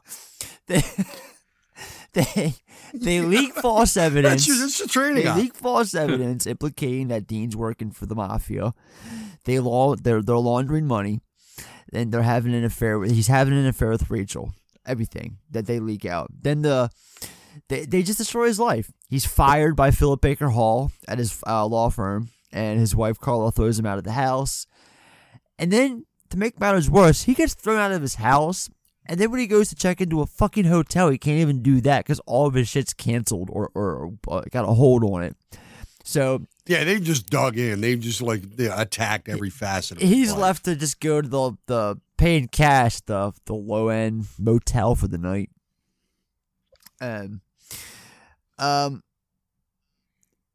the scene with him trying to explain himself to his wife before he's thrown out. I actually wrote a note here. That's why I'm bringing it back up again. I think it's Will Smith's. I, I think he's incredible in this scene. Like it stands out. Always has. Um, he's still a young up and coming actor at this time, and like he's just rocking this shit, and like he's convincing, and it's it's just a change of pace. You know, it's you- Will Smith. He's coming off of roles like oh, they're all alien centric. You know, Welcome to Earth and fucking uh, oh that was called Independence Day, and then uh, Men in Black, and you know big Hollywood, big budget, you know launchpad films, and then he comes and does this movie. It's like a bit more grounded compared to the other films. It's more grounded, and it's for a big, you know, acclaimed director, Tony Scott, someone that has a big name. Yeah, I mean it's it's it's the first time he's playing a role that's not expected to bring laughs. It's never like everything he's done up until then has been the Fresh Prince in space, you know, the Fresh Prince working undercover with the Men in Black, you know. He's he's kind of shedding that like the Fresh Prince in the Old West. But what I'm you know, this is him like you know getting to flex some acting chops. What I'm saying though is like he's with this movie, he's always done that. Like he's done it. He's always been convincing to me. I've always thought that this movie elevated his career, and you know, I I, I just think that this is the part you know where it stands out for me. Eh, You know, looking at it in a acting sense, I I just think he's incredible and and definitely. I don't know. He's, he's good. So, like I said, he goes to the motel, and I forgot to mention when he goes to the hotel to check in before all this stuff is, you know, canceled and whatnot. He has a briefcase that gets taken from him too. So, like, even when he's like down the dirt and has to go to a fucking hotel, they're still stealing shit from his ass. Yeah, he's standing there arguing with the, with the check-in clerk at the five-star Right. hotel, and I think it's I, I believe it's either Loren Dean or Barry Pepper's character walks by and just you know while he's distracted picks up his briefcase and just walks out you know walks out the lobby into the street. So the NSA's team of young bubblegummers are briefed for surveillance at the uh, meeting uh, Robert set up, and then we see Robert trying to talk to Pintero, but is denied. All these lengths the NSA is going to just cover up their own blunder. Like, does anyone believe this has ever happened before at any point in government history that they've fucked up and they're like, let's Uh, cover this? Uh, I would not be surprised. I could see I, it. I do, but what I don't buy is like, okay, let's face it. So The only people who really, really, really, really know what the hell's going down is going to be the characters played by Jon Voight, Loren Dean, and Barry Pepper. The rest of them are all just like under the assumption that this is some training exercise. This is a very deep, expensive, elongated, life threatening fucking NSA training exercise. And these guys are supposed to be the brightest of the bright. You know, they're your techies working for the NSA. And even they're like, um, this is going a little too far than a training exercise. This is more, this is more than just weekend warrior Never bullshit happens. in the National Never Guard. once happens. You Yeah. right. know? So then we're taking the Mount Vernon Square down in Baltimore. Robert meets Rachel there while all the undercover NSA members are spying. She reveals And this this scene, and Ed, you'll know when you finally sit down and watch it. This scene is a direct homage. Uh, Cam, check me if I'm wrong here, but it is a direct homage to the opening of Coppola's The Conversation, because the film opens with that film opens with Cindy Williams and Frederick Forrest Mm-hmm. discussing some covert shit as they walk around a park in San Francisco, and it's done ex- almost exactly the way that it's depicted here. Only instead of the NSA, it's just Harry Caul and his private eyes sitting in hotel rooms and on the street in disguise with microphones and shit. Hmm. Yeah, But I that mean, film is a direct homage to the first ten minutes of the conversation. Tony Scott, I mean, he's not a young guy, so he's definitely paying homage to these 70s films that undoubtedly shaped Right. him. And I mean, I, I would also suspect the reason this movie's set at Christmas is because of Three Days of the Condor. Yeah, yeah, good art. I never thought about that, Yeah, but that's good a, that's a good point. Definitely a good point. So she reveals that the uh, IRS auditor audited her and they they froze her income. These guys even have people spying as homeless people at the fucking square here during this meeting. They hear Robert say Brill's name and they, they immediately fucking go haywire before they perform a cross search as Rachel goes to leave. And of course, in true Hollywood fashion, she admits that she's still in love. She's still in love with uh, Robert. So we really. I'm sorry uh, that maybe I might be in the minority here, but I'm I'm picking Lisa Bonet over Regina King any day. Um, I've personally never. I'll, uh, I'll, I'll stick to Jason Momoa. Thank you. I, would like the option C, please. Um, we really see these guys hard at work as they're trying to keep up with Rachel and Robert, while she's telling Robert about Brill. Like they're all running frantically, like, "Oh, Brill! He said the he said the code word. Brill, go get him, get after him." And she never, uh, she never sees Brill. Like I said, she's the middleman, but she just their encounters always involve a marked mailbox and a ferry, but she never actually sees him. And which kind of kind yeah, of basically she she indicates she needs to meet by put it chalk in a particular mailbox, and then she leaves a package under C thirty two. But I've never thought of this before. On a particular I've never thought about this before until just now. What's? Wouldn't this contradict Brill's or uh, yeah, uh, this story later on when they're at the diner together and he tells her tells uh, Robert who she is to him about you know the father he served with and, and all that. Wouldn't they contradict that? Um, I don't think it's like I, I see. The thing is, I never took it away that she didn't know who Brill was. She was just playing very close to the chest without giving up his you know, Okay. close to the vest without giving up his identity. Right, you're probably right. She never says like I don't. I've never seen this guy. She's like, yeah, we don't meet face to face, but she never once says I have no idea who he is. She knows who he is, but also knows they got to live separate lives and keep. I secrets. gotcha. That's how I, I guess read that it. makes sense. That's how okay. I read it. That makes sense. That checks out. So we see um, Robert on the ferry she was talking about. He's trying to. He's sitting there just trying to figure out who Brill is based on people's actions and whatnot, and and people that are sitting in that seat. Uh, Thirty-two, you said, Sean. Yeah, thirty-two, and that's a legitimate ferry. That's that's yeah, I was gonna say right that. to Fells Point. well, guys. this was actually the. that's the Fells This Point was the first thing they shot uh, when they when they started rolling cameras in January of '98. Oh, was Yeah, it really was- when they when they were on when they were Yeah, the first day of production or the first week I think was in Fells Point, and this ferry scene was the first thing they shot. Um, but yeah, I was just by this ferry um, two days ago when I was down there at the Sound Garden.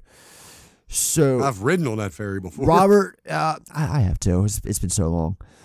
So Robert encounters a fake bro who is Gabriel Byrne in a small cameo. Yeah, just stunt casting. He just mm-hmm. pops shows up, up. for three minutes out and of I nowhere. remember going into this movie knowing that he was in this back in '98. I knew Gabriel Byrne was in this movie, and when he popped up, I'm like, "Oh, cool! Now it's a party." But then he goes away and you never see him again. I'm like, "What the fuck? What, what's and it's that that's that's a little that's a little diversion to the audience because you know we would believe like us knowing Gabriel, I mean uh, Gabriel Byrne's bodies of work at that point in time like it would be believable like oh okay so Byrne is the Brill character. That makes sense. Right. so it kind of catches you off guard but you as an audience member believe it given all the cast that's involved.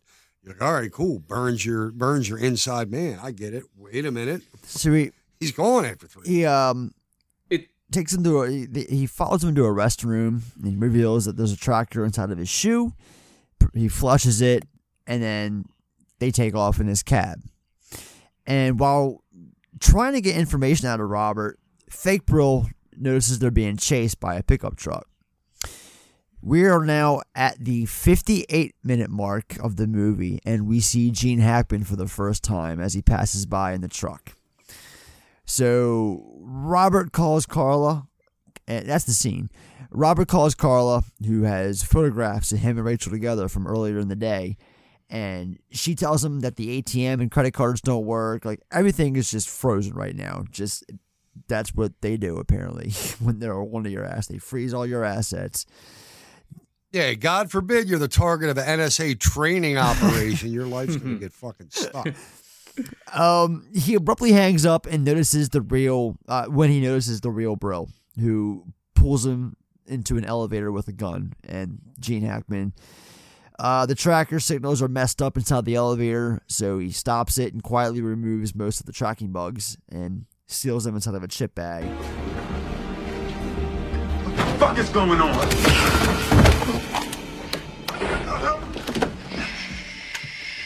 Wait, they stopped.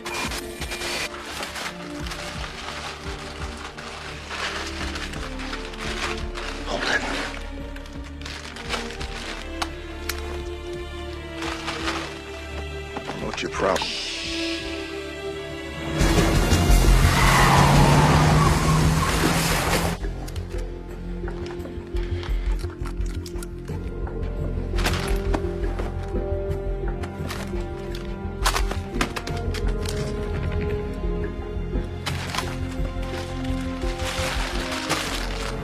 High frequency clutter here. We lost tracers 1, 2, and 6. Their signals are completely dead. Something is wrong here.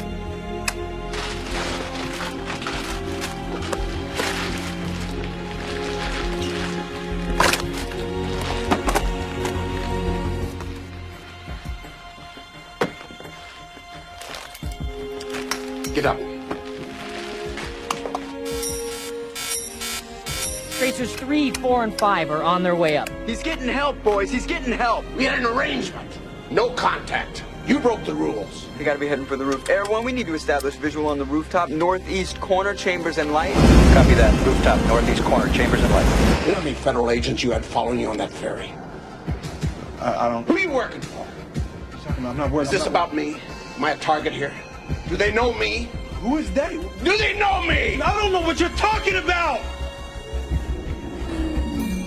You're either very smart or incredibly stupid. Does that work? The, the whole chip bag thing. Like I've always I, I think you're supposed to buy it because the chip because it's an odds Yeah, bag but- lined with foil, and that's why he's using it. But so again, to your average moviegoer, like, oh, okay, can't pick up through foil. Well, they they work for uh, metal detectors and stuff like that. The foil bags they're used for uh, a lot of that makes shoplifting stuff like that. All right. Yeah, well, he's yeah, yeah. yeah. Scott's got a point. Brill then plays 50 questions with Robert up on the uh, rooftop. And this is when we hear the line You're either very smart or incredibly stupid. But he's still part. Now, one thing I one one thing I noticed because he's like, you know, they're tracking you with this, tracking you with that. He pulls the tracker. Didn't he already pull the? They pulled it. No, he still has- Gabriel Byrne's Brill pulled the tracker out of the He shoe. has- but he pulls a He tracker. has six. He's got a tracker in each heel? He's got six, and yes, he has one in each heel. There's two of them are in his shoes. Okay. Um, because both both the brills essentially pop off a sole and take off the tracker. That again is just conveniently fitted into that shoe. You're right. Um, yeah, and you can easily just just take like a penknife and yeah, pop open. And this is a guy who wears arguably probably four hundred dollar loafers. I don't think they're made that cheap. Yeah, uh, exactly. So the guys are still after him because he did not get all the bugs. He's still partially bugged. Uh, it's his pants. So we my my take on this encounter with uh, Will Smith and Gene Hackman uh, up on the roof is when I wrote this note. These two actors have incredible chemistry that never gets old. Like I I, I love these two in this movie together. I think they they bounce off of each other naturally. Um, it's Yeah, they, they, they fit yeah, together well. It works. It's like it's it's like your cocky young guy and your curmudgeonly expert, if you Mhm. will. And they got that kind of dichotomy, that back and forth. It definitely, it, it definitely plays through. Because if you don't have chemistry in a movie, sh- shit's awkward, you know. And this, Well, like the thing is, like I think Will Smith just is really good at establishing chemistry with grouchy old men because you saw it just you know one year earlier with Tommy Lee Yeah, Jones. So right. this makes a lot of sense, and neither Tommy Lee Jones nor Gene Hackman are known for being particularly uh, cuddly, you know, in person. yeah, Yeah, no, for the, uh, the couple of, what was it, a couple of years before or after this when Hackman was back in town and made the replacements with Keanu. a year Reeves. later, they they filmed it here. A year later, yeah.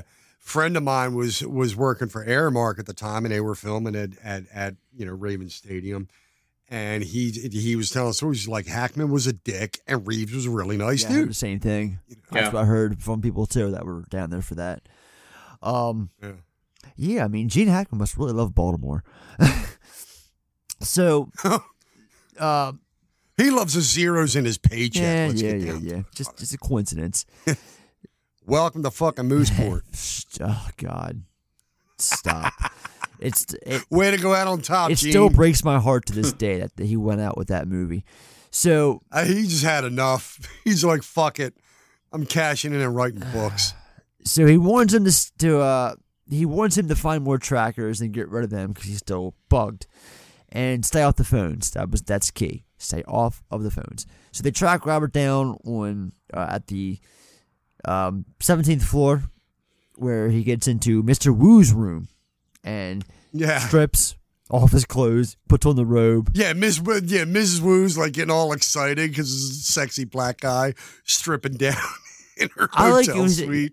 She breaks out her camera. I like when he sees the guys chasing him and he's outside the door and he's like quietly knocking. He's like, Mr. Wu, Mr. Wu, room service. Please open the door, Mr. Wu. Um, and yeah, takes off, ta takes off in the uh, the robe, down, just jumping down balconies, tosses his pants, which was the final tracker, so now they can't track him. And then he gets trapped in a storage room, and I want to break this scene down and discuss it because this scene has always rubbed me the wrong way. Like this scene has always I- been off yeah. because I'm like, what the fuck's he doing? Like he's basically committing suicide at this point. I know. I mean, I get it. He gets in there to get away, and then he wants to set off the smoke detector, but he creates a giant fire with all these towels and mops and chemicals. And let's face it, this is arguably the largest storage room I've ever seen. Like, he's going down corridors and what would normally be a fucking janitor's closet. Yeah, it's evading the fire. Yeah, and he gets locked in, and he's he doesn't meet all he wants. His intention is to light a cloth and put it against the sprinkler so it lets off the the alarm. No, he's got to go knock over this like barrel of whatever that instantly creates a fucking just. The entire room is lit up within seconds. It's a fucking, it's a four alarm fire in, a- It's in a it's closet. insane.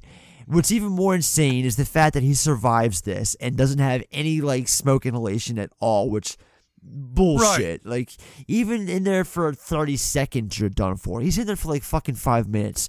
Like they still got to call out the uh the, the alarm still has to get to the, the, the, apartment. The department still has to get there. They got to find the room he's in. Like he's done. That ain't happening. Like, ah, I love movies.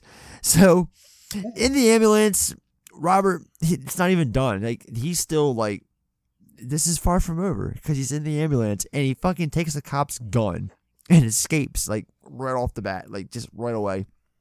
And then we're in we're in the uh, Fort McHenry Tunnel in '95, a tunnel that I travel through quite often.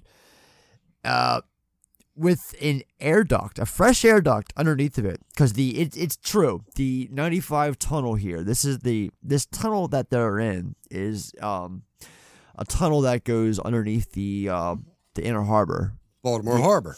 Yeah. and it's it's 95. It's it's it's the part of uh, 95 that goes through the inner harbor, and it's so large. By 95, Ed means Interstate 95. It does. It literally, there's a stretch of it that runs underwater through Baltimore. Right. Oh, Uh, okay. Yeah, uh, 95 Interstate 95 it's like a large um 'cause you guys are uh, from this country. On on the East Coast we have this large from Maine down to Florida, this large stretch. It's 95 this interstate.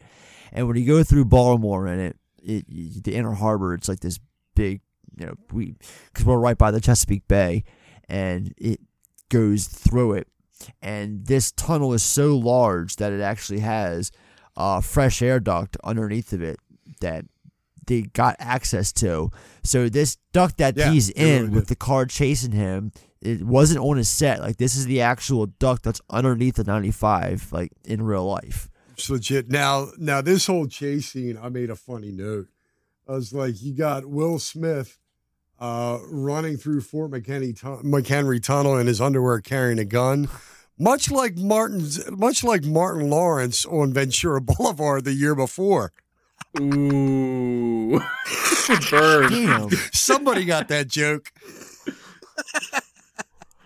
Yeah, I do remember those glory days of uh, Martin Lawrence breakdowns. Yeah, yeah, that fucking meltdown with a gun in his underwear Yeah. on Ventura Boulevard. I don't remember that. Wow. Yeah, yeah, it was it was spring of like '96. Wow. All right. Well, shit. Yeah, Um, but I did. I wrote that down. He's running. He's in his underwear with a gun, running through Fort McHenry Tunnel like Martin Lawrence on Ventura Boulevard. So they chase him, and what happens? He he encounters this like Jamaican guy who's doing maintenance work, and he like switches out of his. Uh, he he puts. He gives the guy. swap yeah, they swap clothes, clothes, exactly, and that's how he gets away unscathed. So we get our first glimpse of Reynolds' personal life with his wife Emily, played by Anna Gunn, the wife of Heisenberg, Walter White himself, Yeah. Breaking Bad. Yeah, very young Skylar White still made me mad to see her. Very young. You little bitch, you. yeah. I still wanted to punch his face. Right. Yeah. You and me both. Um, is it just me, or is every scene that they're in together in this movie, like Jon Voight just does a fucking damn good job of looking like he just wants to be anywhere but around her. Uh, yeah, she's just his trophy wife, man. The guy's a politician, for Christ's sake. She's arm candy for the cameras. Uh, s- Yeah, this is uh this is the era of when she was on Seinfeld. yes, yes. Oh, yeah. Yeah. Yeah. Um, yeah, it's funny like what that show, not Seinfeld, Breaking Bad, like what it did for her career. Because Oh, in yeah. Deadwood, she wasn't even a big character on Deadwood. She was uh, Timothy Olyphant's wife, but like she didn't Right. do much on the show, you know. Yeah, but people today, and um, she may be a very sweet lady, but people to this day just can't fucking stand her because all they think about is the shrew that was Skylar White for the last three and a half seasons of fucking Breaking Bad. Which is, a, let's face it, it's a testament to the writing and the performance. But Christ, God love her, let her shake it off. Oh no, there- I mean, it's unfortunate. There are people that can't separate, you know, reality from just work. You know, like this stuff is make believe at the end of the day, uh, and Yeah. some people can't process that. I guess. So Robert goes home and he's talking to his wife in the shed, and he wants her to go to her parents up in Philly, but she says no one's. Yeah, this is this is the scene where Regina King takes out the trash wearing a robe and high heel pumps. Yeah, the ro- uh, and, and- and lingerie that he got for her for Christmas. Right. She's taking the trash out and fuck a pair of pumps. What the fuck? So they give Regina King this role of the wife who's always watching the news and in the in the know of everything political. Uh, she's very vocal, does a fucking awesome job at playing the role of someone who represents those types of people. People who really do exist, like who just sit around, watch nothing but like CNN or Fox News and like think they're politicians themselves and everything's going, this Yeah. is what's going wrong with this country. Like, she's kind of like one of those people, you know? Wouldn't you agree? Yes, He makes a comment at one point about turn off the MSNBC and stop scaring the kids or something. Yeah, I mean, exactly. Even Will Smith makes a comment about it in the movie. So then we get the the scene with uh, Smith in the back of the the nanny's car. He's hiding in the trunk, or it's a station wagon. It's like Yeah, he's hiding in the the hatchback. hatchback. Exactly. Thank you. Um, the the nanny who young Jack Black who has the hots for, by the way, when they go and pick up his son Eric and his best friend Dylan, um, just pick him up as they're walking to school because he, you know, can't be picked up by, you know, mother satellite up above. He's, you know, they got. He needs to find out where this video game system is because that's what he finds out is is what he's looking for is in this fucking thing. Well, what what happens in the garage is he's like that night I came home with the Christmas presents. Eric wanted to root through, so that's when he puts together that the kid took something out of out of one of his gift out of one of his shopping, Right. and that's what has him hide the back of the nanny's car and, and tells the nanny to go pick up his son. And the son says that it was broke. That he tried to play with it, but it was broke. Nothing happens. So he asks him, you know, what he did with it, and he'll buy him a new one and whatnot.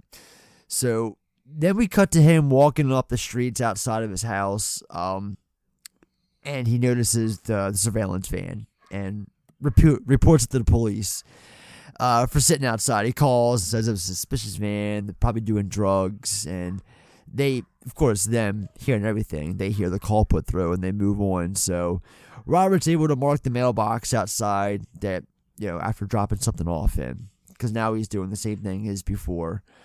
And then he goes and discovers the dead body of Rachel Banks in the bathtub. And his clothes and his cuffs are by her body and clothes all over the place of his initials. I've never owned a piece of clothing in my life that had my own personal fucking initials on it. That's that, Yeah, but you're also not a high powered attorney either, dude. Those guys wear that kind are high powered attorneys all for themselves like that? Do they all wear their own initials? Wouldn't you be if you had six zeros in the bank? I would. Everything I have would be monogrammed. I'd wear a pair of socks once and throw them away. I don't know. Probably. If I had that kind of money, you better believe it.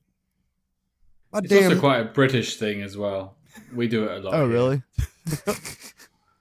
Yeah, but I like to mess around with people's tags, and uh, sometimes I like switch mine with my girlfriend, so she gets my clothes sometimes accidentally, or I get her underwear. Either way.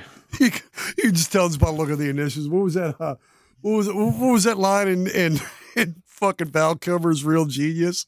He's like Ken puts his name on his license plates, and the kid's like, "My mother does the same thing with my underwear." Val Kilmer's like, "Your mother put license plates in your underwear." Um. So, spy hards are are these tactics something you often see in the spy films you all cover? Well, it depends on how serious a spy movie it is. In a serious spy film, no. In a uh, cartoonish one or comic booky one, probably. Now, guys, being that's your specialty, I would like to think that, you know, Three Days of the Condor as well as Spy Game kind of play pretty true. I've always I've always felt that like if it, you know, it, it plays very true to how the world of espionage would really work. That's what, what what's your take on that? I think they're much more, yeah, grounded in a more um, realistic way. Although I think if you want to see like real spycraft, you put on something like the Ipcress file, where it's like, yeah, there you go. yeah, a lot of paperwork. Right, right, yeah, a lot of boring bullshit. Yeah. You know, if you want to keep the audience enthralled with it yeah, and still keep the realism, I I think both of those films, and that, that's that, that, that, that that's cool that you mentioned the fact that the Redford character could be one and the same. You know, I've never Mhm. looked at it that way, but it makes perfect fucking sense. Oh, totally, yeah. It also works on you know the, the, the time in which the film was made. You know, True. the Ipcress file is is a good idea of what spy work was like in the '60s. Yeah. but uh, I'm not quite sure that's how it works now. But uh, spy work now in the in the you know 2022 is a completely different beast. Yeah, I mean it's Oh, all I'm sure. what what they're fighting against here. It's all it's all satellite surveillance and, and data mining. For the most part. Pretty much. And real quick, while it's on my mind, um, regardless of what you think of the films themselves, I think everyone at some point should listen to the SpyHards take on Taken, Taken 2, and Taken 3. it's like a trilogy of its own, outside of the fact that the movies, like, I think we could all universally agree that the first film is pretty good. Second and third, not so much. But I still really It just felt like they were rehashing the same shit. but I really, and, I, I've said this before on Twitter, but I'm going to say it again for, on, on the actual podcast here. Like, I really, really enjoyed those listens to all three of those episodes. Like the first one, that was the first time I listened to you guys was taken, and I'm not sure what led me to that episode. It might have been you guys dropped it that day. I don't remember what it was, but I listened to it and really, really liked it.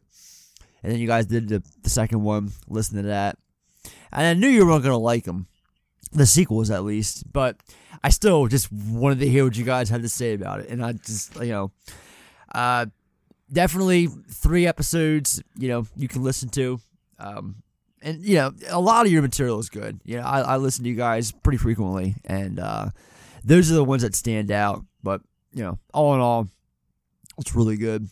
So I don't know. I just, I just wanted to take this time real quick to just you know talk about you guys since we're this is a spy movie, you know, and that's why I wanted to have you guys on. You know, we have this little circle of of friends in the form of podcasts on Twitter and whatnot, but we all some of us have like you know that that's that's what we do, you know, and, and this it's spy film. That's what you guys do. You do spy films.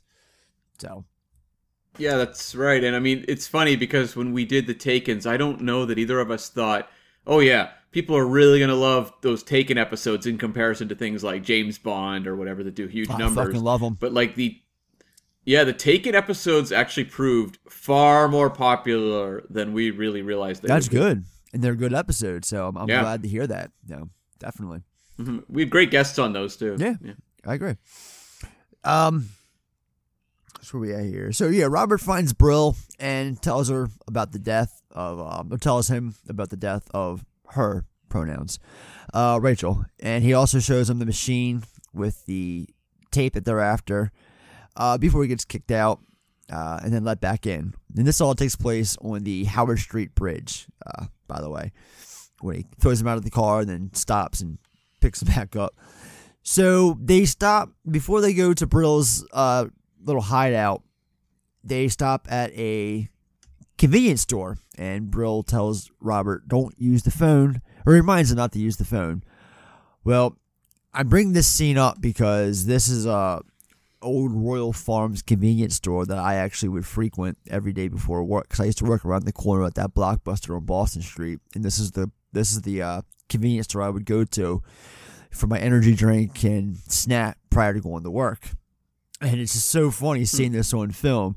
So this is where he goes in and says, you know, you don't don't stay in the car, don't do anything. And what's the first thing he does? Fucking gets on the phone, calls his wife. So we get they leave and the NSA uh, they identify Brill and they learn that his real name is Edward Lyle. Is face recognition a real thing in 1998?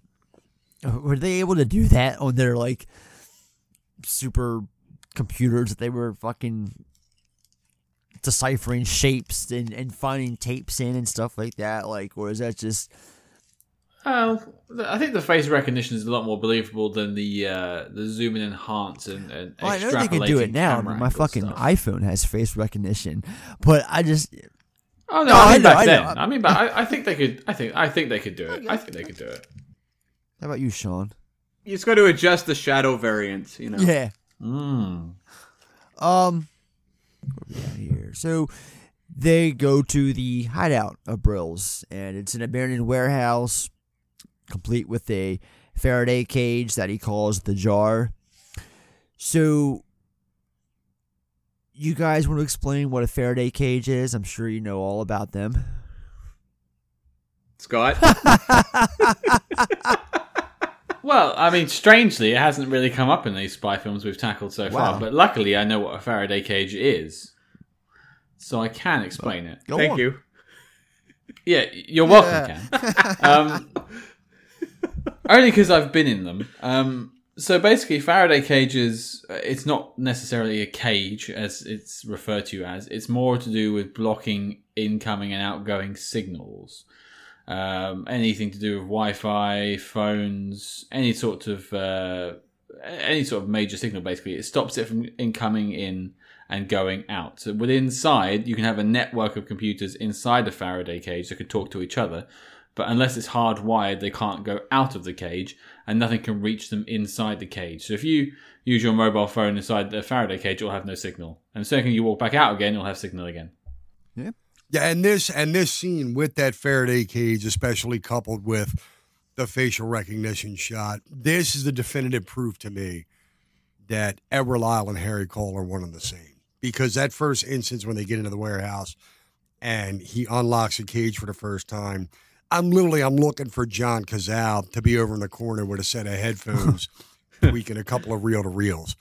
You know what I mean? Like that is your definitive proof, especially when he says I've been working here for 15 years.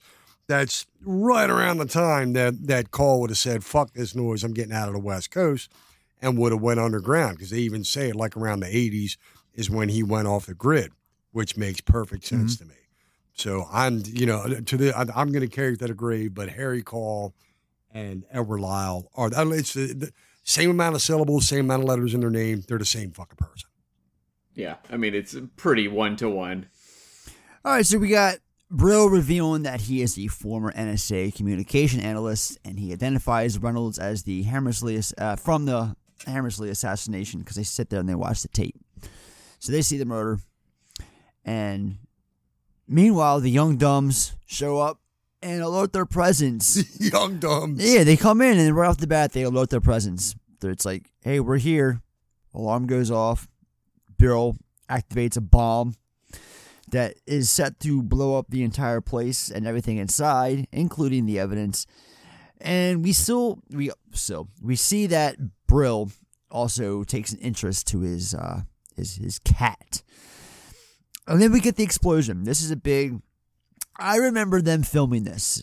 Um because Yeah. it was right around the corner right outside of old Dundalk when this happened. Yeah.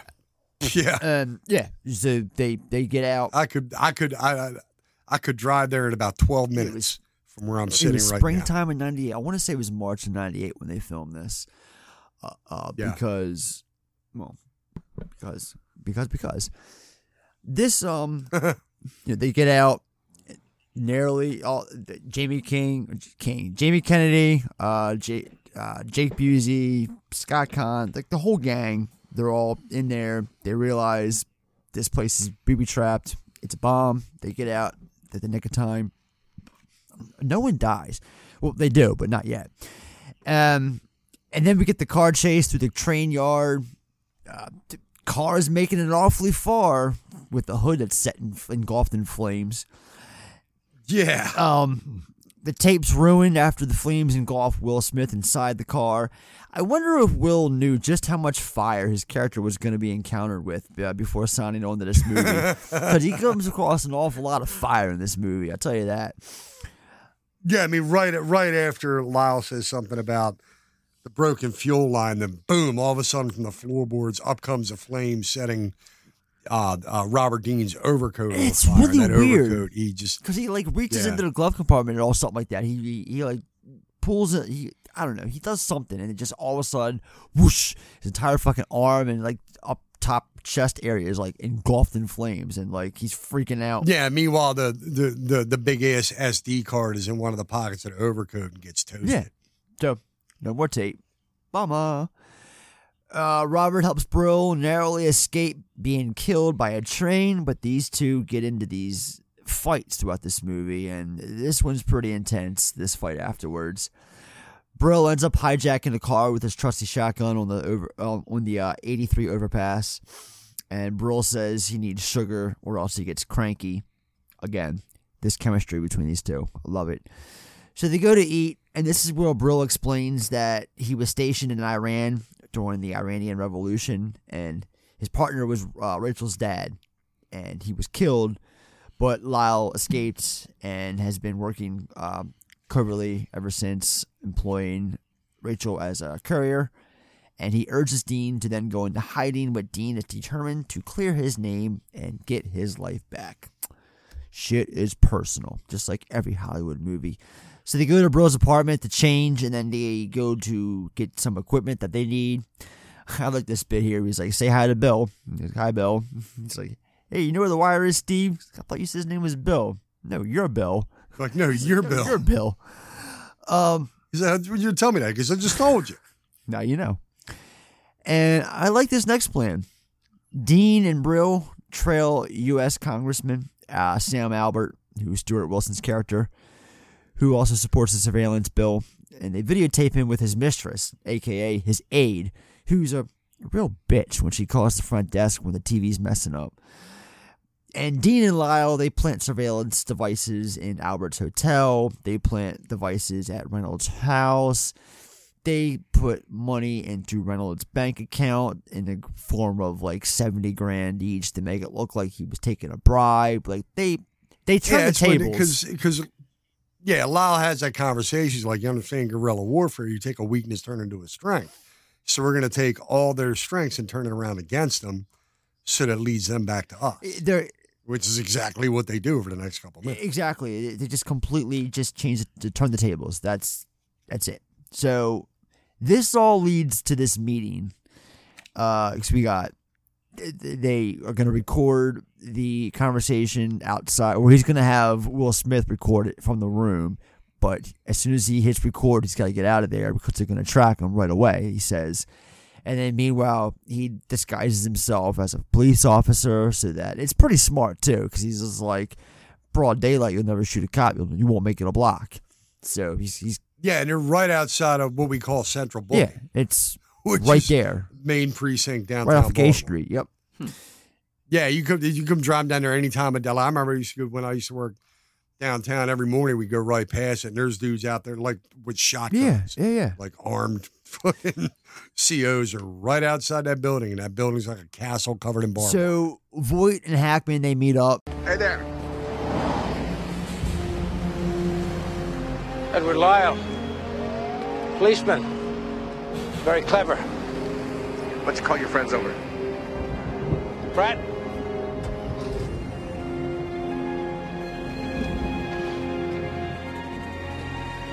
Step towards the fence for me. This won't take a second.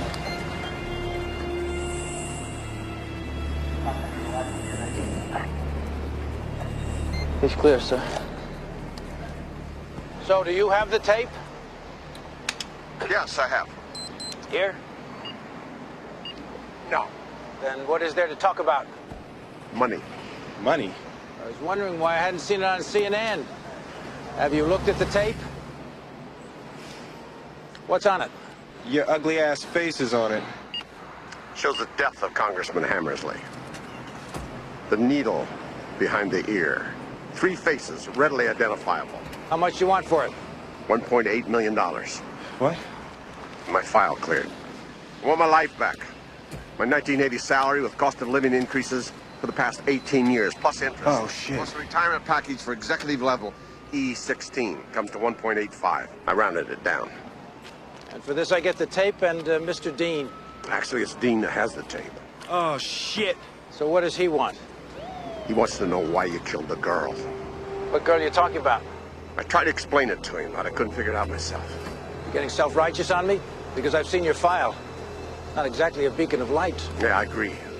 It's just that you kill Hammersley, okay? I wouldn't have, but I understand the argument. But why the girl? Just to get to some schmuck that barely knows you're after him? Schmuck. We never had to deal with domestic. With us, it was always war. You won the war. Now we're fighting the peace. It's a lot more volatile. Does he take this long doing everything? Stand up, it's hot. Now we've got 10 million crackpots out there with sniper scopes, sarin gas, and C4. 10-year-olds go on the net. Download encryption we can barely break. Not to mention instructions oh, on how to make a low-yield nuclear device. Privacy's been dead for 30 years because we can't risk it. Only privacy that's left is the inside of your head, and maybe that's enough. Oh, get him to say something. Located subject, keep him talking. You think we're the enemy of democracy, you and I? I think we're democracy's last hope. There's always going to be power. You shouldn't be there, Robert. But if you are, get out. They're on to it. Get out and follow procedure. And it's it's ambushed, but uh, Brill and Robert, when they go to escape, they both get captured. And then Voight has this monologue about privacy and peace. And how true is this shit when he's talking about the topic of privacy and reality? Like, a lot of this stuff hits home. Um, it, it, it's yeah, especially now. He's like only privacy you get's in your own. yeah, it might not have 24 years ago when this came out, but t- today, yeah, this movie's pretty fucking relevant if you ask me. Um, yeah, and that's just not that's that's not only a biased opinion either. It's just the truth. So they're ambushed. They're ordered to get into this van, and they shoot Bro in his hand. Then then then Robert intervenes, and he's like, "You want a tape? I'll take you to the tape. I know where the tape is." And this is why we are going through all that Pintero, Tom Sizemore stuff early on in the film because it comes full circle and it brings us to the third act, and that is when he takes them to uh, Pintero's place, and you already before the, this final standoff even happens, you're putting the pieces together, and you're like, "Oh shit!" Now I know what's going on because he's in this. You know, in reality, Will Smith's dealing with two situations throughout this movie that both involve tapes. So you know, and he kind of like combines them all and goes in and he brings the guys with him and they go see Pintero and you know there's this huge mix up about the tape and then the FBI keeping tabs across the street they they see uh, Brill go outside in his cop uniform he's got the blood all over his hand from being shot and it, it shit it just it lead all this that I'm talking about now it leads to a massive standoff Now, he's your friend. You persuade him to give us the tape. Hey, look. Number one, he's not my friend. And number two, he's not his tape. Whose is it? It's mine. Okay? It's mine. I bought it. You sold it to him? Now you listen to me. Who are you? What The fuck you trying to do to me? Well, this looks bad. I'm with the federal government. Oh, the federal government made a videotape? You guys ought to get in there. Wait a minute, wait a minute, listen. Now we can go get a warrant, come back with the FBI, take anything we want, arrest anybody that we want. Just give the man the videotape. The only one gonna get arrested here is you for felonious cocksucking with an attempt to swallow the evidence, so shut your mouth. And you, get the fuck out of here. Go get your warrant, and until then, get out of my joint. Come on, you gotta get in there, because there's gonna be dead bodies all over them. Shut get up. in there! Get in there, come on! Shit, forget it. Come on, Okay, go, let's go. That's the sit! Hey, hey, hey, hey! Come here, Jamie, you're with us. Jones, you're in the side entrance. So what are we waiting for? Come on, let's go! No, Tony says we wait until they show up, we wait. waits. Put the guns away. You put your guns away. Put it away. Put it away.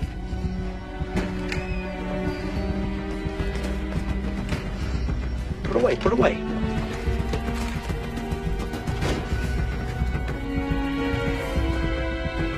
All right, I'm putting it away.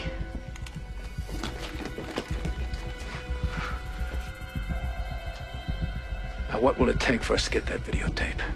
The end of the world. Let's go. We're leaving. Put the guns down now. Everybody drop your weapons! No!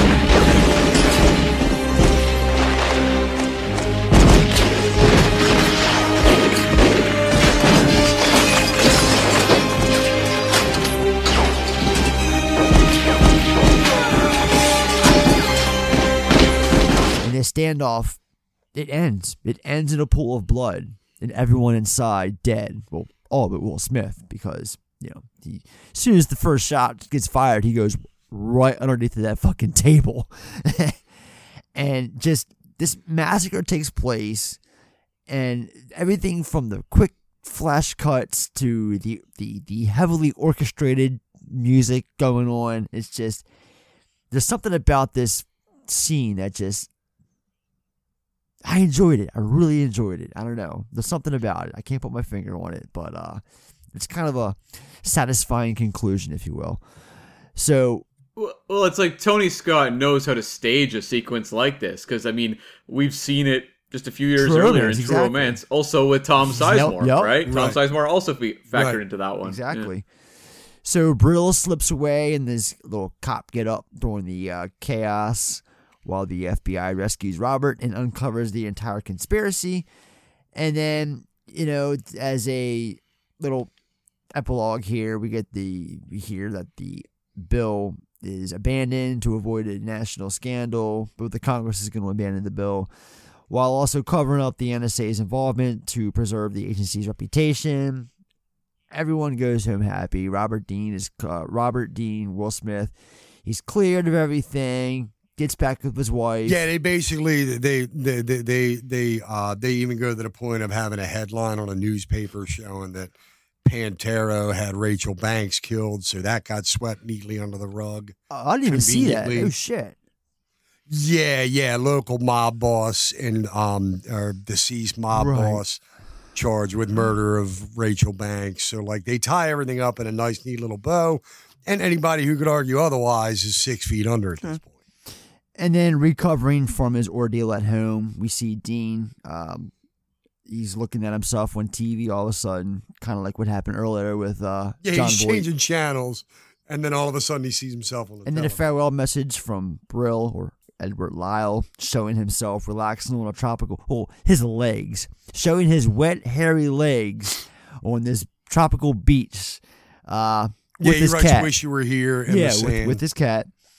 And then the film ends with Larry King's interview from earlier with Congressman Albert, uh, with him telling the politician in response to the bill that he has no right coming into his home as a swooping digital shot of the satellite orbiting the planet closes out this film. And that is Enemy of the State from Tony Scott. Yeah, and it's also notable actually that um, he, um, his you know the Gene Hackman character exits the movie in a way that's very similar to Sean Connery in The Rock.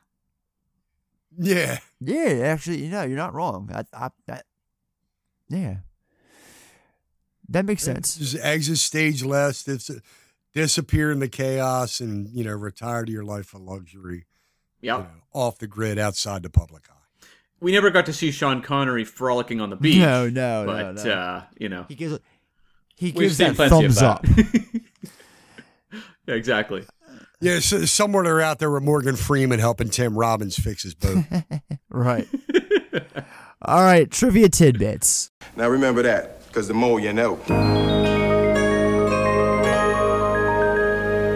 All right, so the NSA refused to cooperate with the production. Shocker. I am sh- I wonder am why. completely shocked Sounds about by that right. news.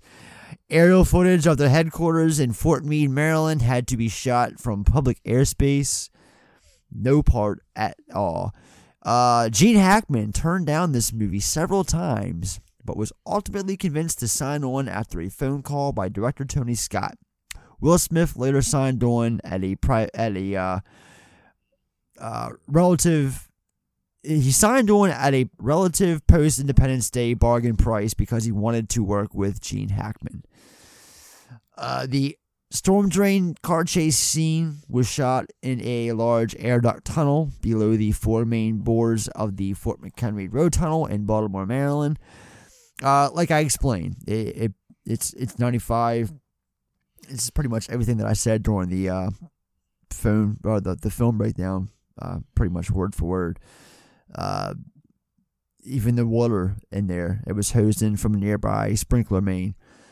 Uh, Yeah, I mean only only authorized like you know maintenance and tunnel maintenance employees have Yeah. access, and they actually had to cut these cars Yes. down into like three pieces just to get them Thank down you. They had to cut. and they put them back together. They they had to cut the cars apart, move them down there in pieces, and then put them back together. To I completely forgot to mention that. Thank you. Yes, to, to get those cars down there, that's what they had to do: cut them and and reassemble them, which is crazy to think about, but that's what they did. So Yeah, but is that because it's definitely not a section of the tunnel you can drive to? no, abs- no way. Something you no. got to go through a door and climb It's down an a ladder. air duct, you know. Don Simpson and Jerry Bruckheimer began developing the story for this movie back in 1991. The average shot length. Anyone want to take a guess what it is? What's the average shot? I already said three and a half. You said overshot it. So. Uh, Yeah, uh, I'll say, oh, God, maybe two and a half. 2.4. I'll round it off with uh, 2.4 okay. was the average uh, shot length, and the average median uh, the, the median shot length is 2.2 seconds. So um, yeah, quick cuts all around. The Gene Hackman character Brill is strikingly similar to his character in the conversation, Harry Caul. The assumption is that they are uh, the same person, just using different names. Yep. Um, Will Smith and Jada Pinkett Smith were married in Baltimore during this location shoot. And finally, my note here is it is technically a Christmas movie. I, I wrote that on there. Um, just no one ever talks about that. Well, yeah, we try to cover Christmas spy movies every year, so I guess this will be on our docket at some point in the far off future. There you go. there you go. All right, box office receipts. In the operational funds box, we will deposit 250,000 American dollars. You take it out, we put more in. I want receipts. The film was released on November 20th, 1998 from Touchstone Pictures. It opened up um, in 2,393 screens, uh, opening up at number two, opening weekend, $20 million. Get a load, get a load of this. so it opened up second place, 20 million, opening weekend. Second weekend, it drops down to third and it only drops 9.6%. It brings in $18.1 million at second weekend. That, that That's fucking crazy. Average, I mean, I'm used to seeing movies drop at least 40, 40 to 50% is the average drop off um, between the first and second weekends. 9.6%, that's really fucking good. Um, and if you're wondering at home what was number one, it was the Rugrats movie. The total gross overall, this movie brought this movie brought in two hundred and fifty point eight million dollars against a budget of ninety million dollars. It's really good. It's a lot of bang for this kind of movie. Um, eh, to, to be honest with you, I don't remember this movie being that big. I remember this movie being mm, average, but I mean, for a, a modest film such as this, you know, two hundred and fifty point eight million dollars is a lot of money, especially for ninety uh, for ninety eight. So Oh yeah, I mean, this was definitely solidifying Will Smith as a star because you can look at the previous Mm-hmm. stuff and maybe write it off as the concepts. You know, people like alien comedies or Yeah, whatever. Um, Independence Day is a big ensemble disaster film, whereas here it's like here's a thriller headlined by Will Smith, so people are buying tickets largely for Will Smith. yeah, you're right. I mean, I guess that really says a lot about his name value uh, for that time, and he was big. I mean, he was huge. He was. I remember in the '90s, like, and there weren't not every actor was like this, but I don't know. It, early on in his career, at least, and it's not like that anymore, unfortunately. But Will Smith's movies, when they came out, were like an event. Independence Day, Men in Black, this. Um, what did he follow this up with? I want to say it was um. Uh, it was Wild Wild West. I was about to say Wild Wild Okay, well, well, you know what I'm. That film was an event. Yeah, yeah, you, right you're right. You're right. was an event. Um. So yeah, and then um, just like I always felt like Jim Carrey movies in the '90s was an event, especially like, every fucking thing he did in '94, Ace Ventura, The Mask, and Dumb and Dumber, is followed by Batman Forever, and then Ace Ventura When Nature Calls, and then the Cable Guy, and then you know it, it, the list goes on. I always felt there was, like I said, not every actor, but Will Smith, people like that, like they did movies in the '90s. It was kind of an event, and you know this was no different. So Yeah, eh, totally. And I mean, Adam Sandler had a bit of a run as well. Yeah, you're right. I was gonna. It, yeah, I, I can definitely um, include him in that as well. His films were definitely events. Maybe not so much Bulletproof, which is unfortunate because I love Bulletproof. No. It's it starts with the Water Boy, and then like Little Nicky doesn't do great, but then like Big Daddy and the next few do very well. Mr. Deeds and all that. So, yeah. Mm-hmm. All right, let's go to the critics' corner and see what they had to say about the film.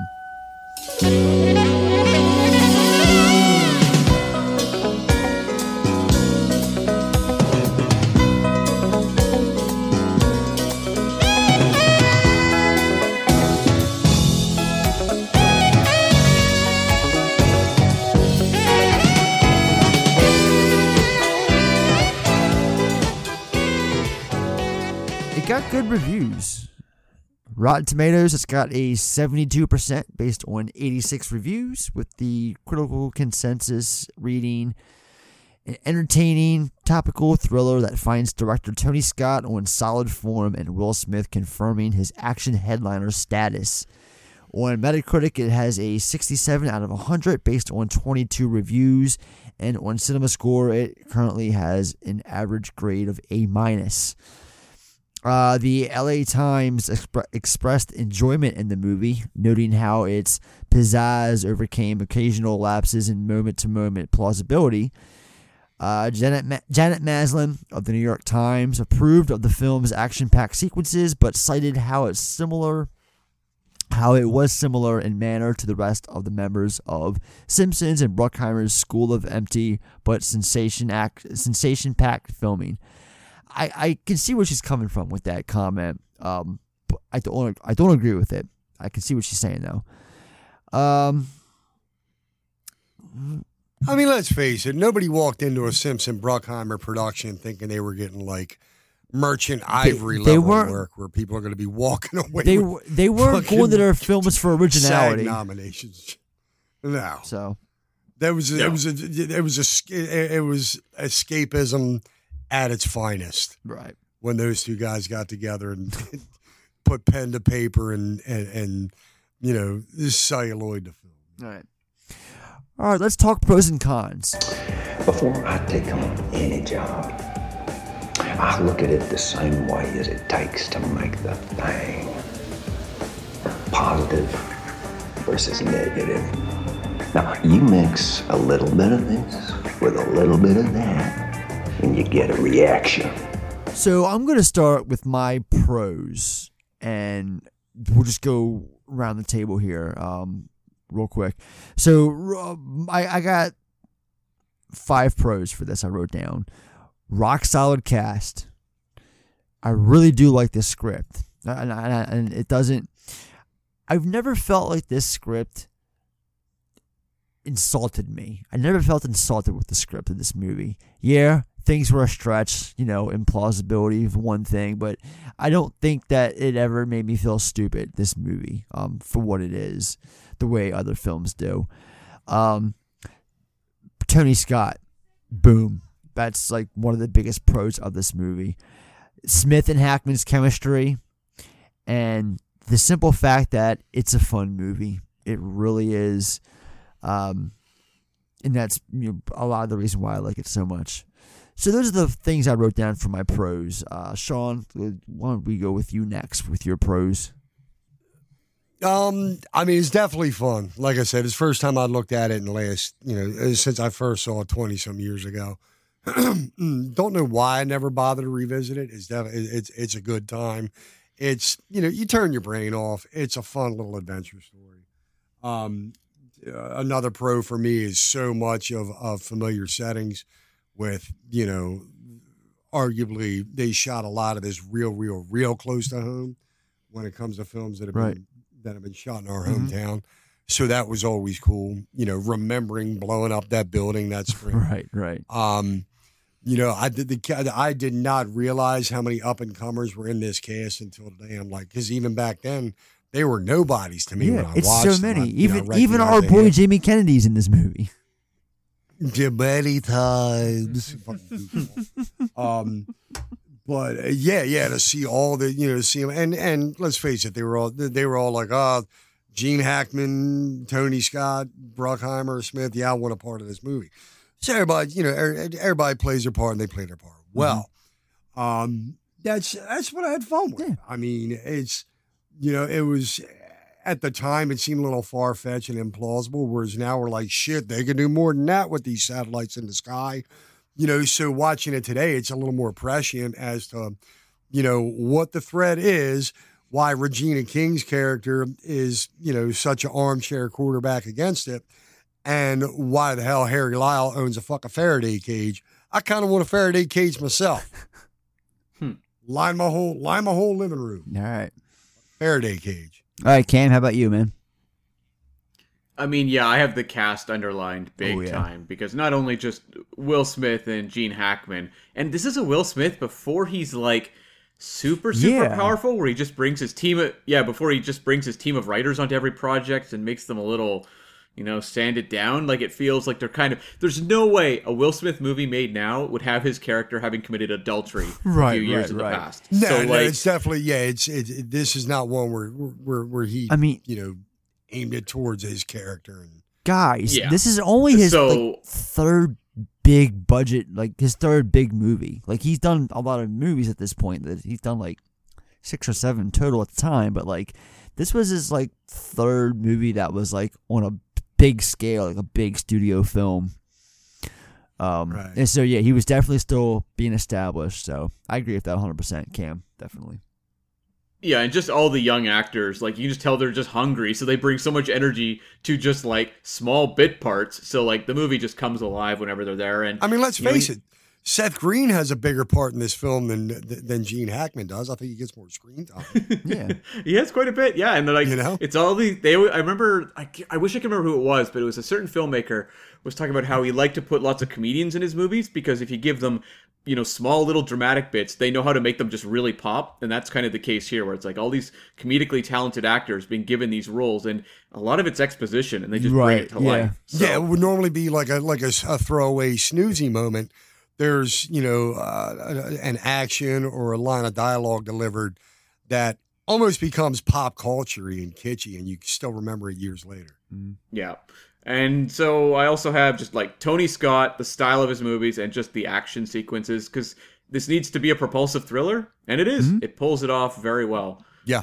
yeah so, um, yeah, uh, and then just like, just like a lot of the like the settings, the way they just like bounce around locations. Each one feels unique. Um, there's no sense of kind of. I find with some thrillers they get kind of repetitive or they feel kind of old at a certain point. This is a long movie; it's over two hours, but just the various scenarios they come up with and the locations they use, it just keeps it feeling alive. Yeah. All right, Scott. Well, it's hard to follow up everyone else's really great points. I think you've all said all, all of my good points anyway. But I mean, all I've really got was um, I found the plot. One thing we've noticed with spy films a lot is they overly uh, just complicate things just for the sense of it. Just because it's a spy film, you have to have twenty twists Right. and you know, uh, you know, 3 Mhm. switcheroos and everything. This is it's not overly complicated. It has a small complication from time to time, but enough that the the, the viewer can keep up with the film and keep you interested at the same time. So it's not too simple. And I think it it does that. Uh, it, it rides that quite well. Um, I like the twist at the end. I think that's a nice little twist there. And I just think, much as we mentioned earlier, the um, the sort of the chemistry between uh, Smith and Hackman is what carries you Oh, through yeah, this film. They're both terrific. All right, let's go through cons now. Um, we'll be quick. Can be hard to follow at times. It really can, especially when you don't really aren't familiar with this kind of uh, um, whatever. I'm looking. What, yeah, Genre? genre or Genre. material. Material. That's what I was looking for. If you're not familiar with like the material and whatnot, then it can be difficult to follow. I can tell, or I can uh, imagine. Some actors just show up and really aren't given enough to do. I'm looking at you, Jamie Kennedy. It's they're just there for the sake of being there, and it's not so much a con or a fault against them. It's just th- how they were handled, or maybe they did have things that were shot but didn't make it to the cutting room floor. Because it's Hollywood, it can be fickle. It's how it is. Um, Well, if I'm if I'm if I'm not mistaken, there was uh there was an extended cut because I remember, is. um, reading somewhere where there's like where you talk about Jack Black having a thing for the nanny, and he goes on and Yeah. on and on about how she doesn't like. There's a long bit instead of him just being like, "Oh, she don't shave her legs, that's hot." It goes more Yeah, into that, right. and it develops his character a little bit. Like, okay, this guy's into older hairy women, Right, right. you know so maybe there was some stuff because I, I don't know that that that barry pepper loren dean jamie kennedy or scott caan even got a fucking name in this movie like i don't know what their names are they're just you know jamie kennedy and a beanie I, I can confirm Jamie Kennedy's character's name is Jamie. Yep. there you go uh, and f- big reach on that one uh, last two, some of the technology is kind of eh. And finally, Seth Green's glasses. There's a few yellow tinted sunglasses in this movie. well, no, those are those, at the time. those are legit. I, honestly, if you- I, I can tell you from working at Best Buy, those are a thing. I, I used to wear them. Like I got like, I- I like s- my geeks. Yeah, my geek squad guys wear them because they're in front of the screen so much. It makes sense for his character. I to wear used them. to wear yellow tinted glasses, and then I saw this movie, and I said, "Fuck that." Seth Green's now doing it. I can't be doing it, and I stopped. Well, he's not doing it for fashion though. It's because of what he does. He's those those glasses are designed for people who are in front of the computer all the time.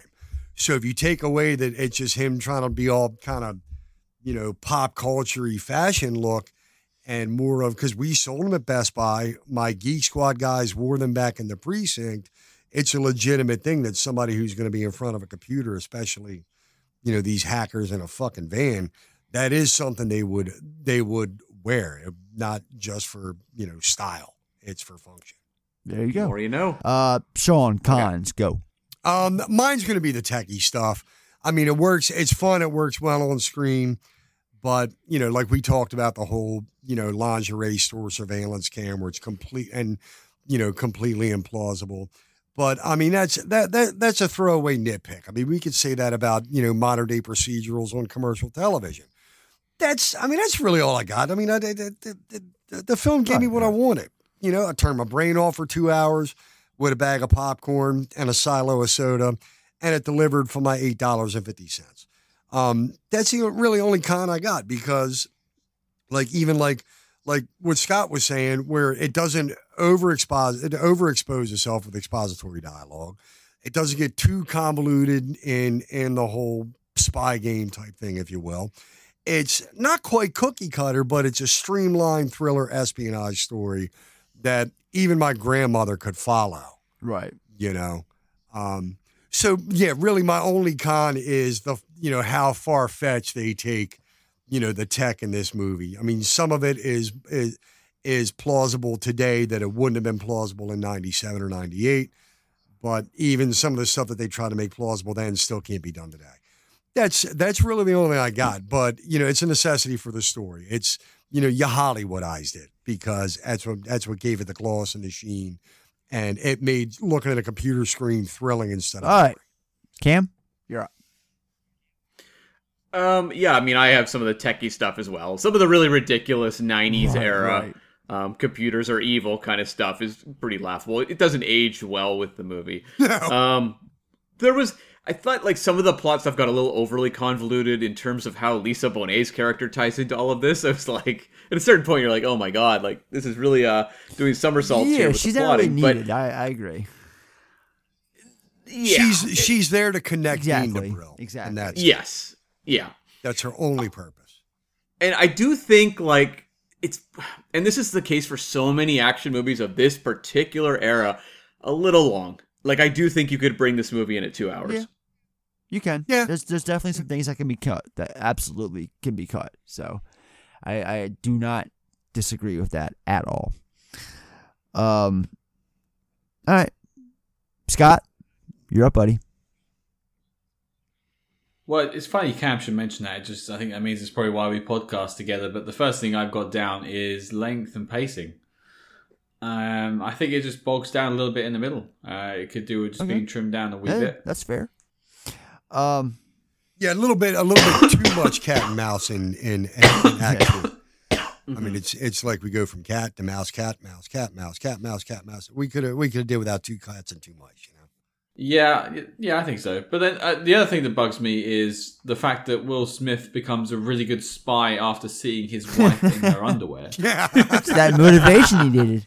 Um, I, I mean, I, I wish that motivated me to be a, a better spy. Um, may, maybe I should I should look harder next time. I don't know. All right. Uh, and then uh, and then lastly was just yeah the, the technology choices. Yeah. choices. Okay. I think we all commonly had that on our cons list as well. So, yeah, cool. Okay. Well, uh, let's move on to Mulligan moment. If you had to do it all over again, would you make the same choices? And if I was able to change one thing about this movie, I would correct the disrespect they do to my man Gabriel Byrne in this film. Give him. I know he's there as like a ruse uh, to uh, for Will Smith because of this whole Brill thing that they got going on, but uh, you look, you have Gabriel Byrne on your set. Do something with him. Like, don't throw him in a bathroom in a taxi cab for like two days worth of shooting. Like, I feel like he could have maybe been, been more a part of the team or something. I don't know.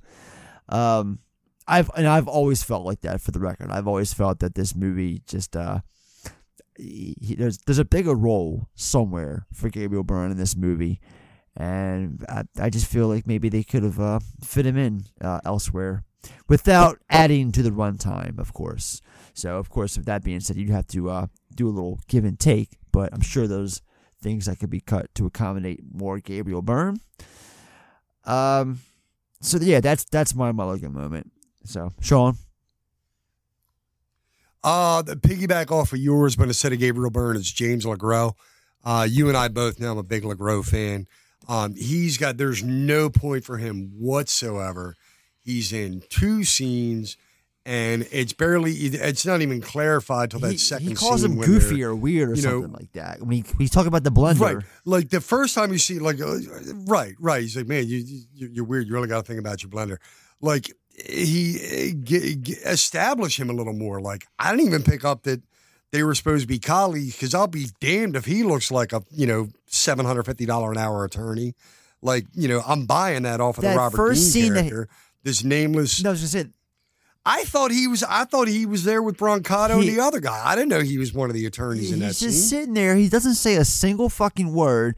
He's just No, sitting there, just there. looking like got- the Happy Gilmore's caddy and shit, like the homeless guy. Right, right, and then, and then you know he's rowing around with with Will Smith. You know, only reason that the only reason for that is to give you know uh, uh, Scott Caan and Barry or Loren Dean and Barry Pepper time to trade out watches and pens. You know, so either establish him or get rid of him because I like seeing Yeah. You gave him two scenes, five lines of dialogue, and I still don't know what the fuck he does or what he's there for. So that's that's my mulligan is you know do more with LeGros or get him out of Fair enough. All right, Cam. Yeah, I mean, I've talked about like pacing and uh, you know the movie being a little too long, but I, we'll just leave that aside. A little nitpick I had, something that I wish they'd done a little more with, was I thought Jamie Kennedy was actually a, a lot of fun in this movie. And you have the scene where um, him and I believe Barry Pepper are up in um, Hackman's you know HQ and run out after the explosion, and then they are completely ignored Right. from that point forward. So like you have no sense of what happened to that character. I would have liked honestly just a snippet of a little moment where you see Jamie Kennedy, you know, I don't know, covered in like cartoon character, you know, So- black ash, walking out and just making Well, some sort s- of quip or something. Like just something to acknowledge that They this do character is alive because you just They cut do at, at the end. end. Okay, yeah, at the very say, end. because him- because he's the one who end. says like it's, it's an Yeah. STO, standard training op. Yeah. Yeah. But like, just give that the little moment, bit of a acknowledgement that these characters survived Gotcha, in that okay. moment. I- yeah. I- I- I- that makes sense. All right. How about you, Scott? Yeah, I was also looking at you know you know tightening up the middle section or you know tr- cropping something out. But uh, if we're gonna pick a a, a tidbit, something uh, something that bugs us, um, I don't like how the lingerie shop operates. I have a problem with how that was designed. Too much neon lighting for your Um, taste. I you know. I, no, no. I, I less lighting is the best for me. You know, the less you can see of me, the better. But like, if I want to go in and buy some lingerie, they've got all these models, so you can sort of point at the the girl that's closest. But what if you're a stocky man in his mid thirties who wants to go and buy some lingerie for himself? Mm. Have they got a guy in the back just to, to point at too? They they wheel him out and go, is he on the way to being morbidly obese? Does we're he look bringing like out you?" Bobby. Yes, great. I'll have some of his, please. Special guest Yeah. star Jason Alexander. Yeah. All right then. Let's move on to finger licking good. It's finger licking good. My favorite moment of this movie. This was tough. It was a lot of stuff to uh, pinpoint. Um, I'm to be honest with you, I'm still not even 100% with this answer, and I was gonna go with the robe chase through the uh, downtown scene where they go through the tunnels and whatnot, uh, where we really get to see the NSA just go into action with tracking him live as he's on the run whether or not the technology is you know bogus that's neither here nor there. It's still entertaining to me. But um and um, like i said i'm still not sure if that's even my favorite part. But in the moment when i wrote this list down that was. So i'm going with it. It is the robe chase as I'm- i'm going to dub it that. Um sean how about you man? Um, mine is it's very simple moment. Um, nothing extravagant, but it's going to be the whole Faraday cage because to me that is what solidifies what I've been saying the whole time.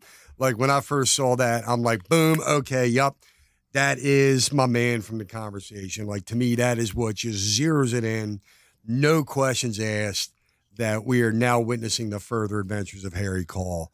Um, and that's why I like it because it's not confirmed, it's not denied. Maybe it's a little fan service, but for dorks like me, especially those that really appreciate Coppola's conversation, seeing that brought into the mix, I'm like, yeah, man, that's that's that's him. Uh, that there, you you can't tell me all it's not. cam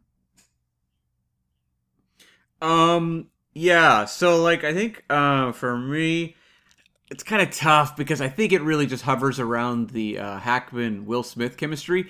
So I'm gonna say the bit where they're just you know talking and Hackman gives his speech about you know turning weaknesses into strengths. That bit of uh, that's good i like conversation that there. that's different and i like it scott how about you buddy I was actually stuck between the two different chase sequences: the robe chase, as you mentioned earlier, or the the Jason That's a good Lee one. chase. Yeah. Hmm, yeah. Um, because that didn't get a mention. It it was, uh, and now I know he's a Scientologist. It was doubly effective to see Jason Lee get smushed into the ground. Well, I like where your head's at, Scott. Yeah, thank All you, thank then very let's move on to our movie MVPs. All right, now you might think I'm a little biased, but I take my job as a presenter very seriously. I will show no favoritism. I am here to honor excellence. And the most valuable player is. For me, it's Will Smith, and this it was the movie that convinced me to buy up all the Will Smith stock in Hollywood. I was a believer of this uh, of this guy uh, as soon as I saw this movie. It convinced me that he could tackle more than just you know big action studio blockbusters. Um, and it, it, I think, as I mentioned, the chemistry between him and Hackman throughout this movie. I, I I'll say this: I was gonna give this to Hackman. As for as good as Smith is, Hackman's just as good, if not better. But there's that the the F there's the point that we see we we get a whole film of Will Smith, but then we only see Hackman. He comes up at the 58 minute mark. He's only half he's only in it for half the film. That's why I had to kind of like narrow it to um, Will Smith over uh, Hackman. But either way, they're they're both just stand up uh, actors in this film. So, Sean, what is your who's your MVP for this? Uh, I'm I'm gonna have to agree with you on that. It would be Will Smith because this is the one where um, it convinced me that because you know growing up being you know mid twenties around that time, every summer was a new Will Smith tentpole Right. fucking blockbuster production you seen one, you kind of seen them all. This one's in the West, this one's in space. You know, uh, this one it felt that way a little bit with the marketing, but it was smarter and sharper, a little bit more slick and polished than your Will Smith tentpole like Fourth of July weekend movie. Um, and that's where it showed that the guy was more than just, you know, like I said, the Fresh Prince in space or the Fresh Prince in the All right. West. So yeah, that, what you said about Smith is, you know, I'm going to piggyback. Cam?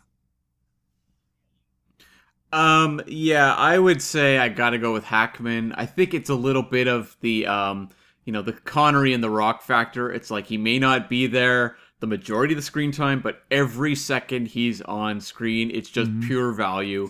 Um, it, and it's really the, you know, the old pro coming in and just showing the young kid on the block, in this case Will Smith, what he can do and why he's a movie star. It's just a pure movie star All right. performance. And Scott. Well, I, I I think I'd be repeating everyone if I said Will Smith. So that's my main pick. But as a side pick, I'm going to pick um, Jason Lee's corpse acting. I'm looking love this guy. Oh, that's great. All right, and finally, finally, final thoughts. I say we uh, tie a bow on it and put her to bed. We'll just go down real quick because uh, we're kind of on rapid fire here. Uh, just do our final rating out of five. If you wanted to give a final thought, like a sentence or two, real quick, that's cool. Me, final rating for this movie, four and a half stars out of five. One of my personal favorite movies for a number of reasons, other than just the fact that it's that the setting is familiar to me. It's in Baltimore. It's a legit film. It's a legit good film. Um, with so much stuff that I like about the movie, the the acting, the the the, the, cast itself, um, just so much. Um, yeah, I was gonna give it a four, but it's it's actually one of my personal favorite movies. So with that being, that gives it an extra half star. So four and a half out of five is my final rating for Enemy of the State. Sean, quickly, how about you? Uh, I'm to give it three and three quarters, almost a four. Um, and I, I will say it's better than I remembered. I was dragging my feet a little bit going into watching this today uh, because, like I said, I've been so long side seeing it, and I guess I was telling the 47 year old me like, ah, 20, you know, five year old me didn't like it. You're not going to like it again, and 25 year old me just like watched it once and kind of forgot about it. And, and so I'm definitely not going to wait another 20 years before I watch it again. Um, it was like I said, better than I remembered. You know, didn't bring anything new to the table, but I didn't need it to. You know, it in two hours it got it got the job done. And, You know, it allowed me to turn my brain off and like, you know, just have a fun ride and point out background locations that I've either you know grabbed lunch or bought a bag of weed at. You know, and that was that's always fun. You know, when you see a movie right. from home.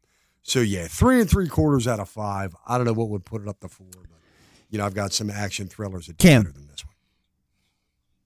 I would go probably 3.5. I think it's like a really slick, efficient thriller of this era, and there's a lot of bad ones in this era. I think this is a really solid, fun one. I don't think it really is going to stick with me the way that, you know, as I said, some of the other Bruckheimers, like The Rock, for example, is one that I will rewatch, I'm sure, many times over the course of my life. I don't think that'll be the case for Enemy of the State. I just think it's a really interesting one in Will Smith's career. Fun to see him with Hackman.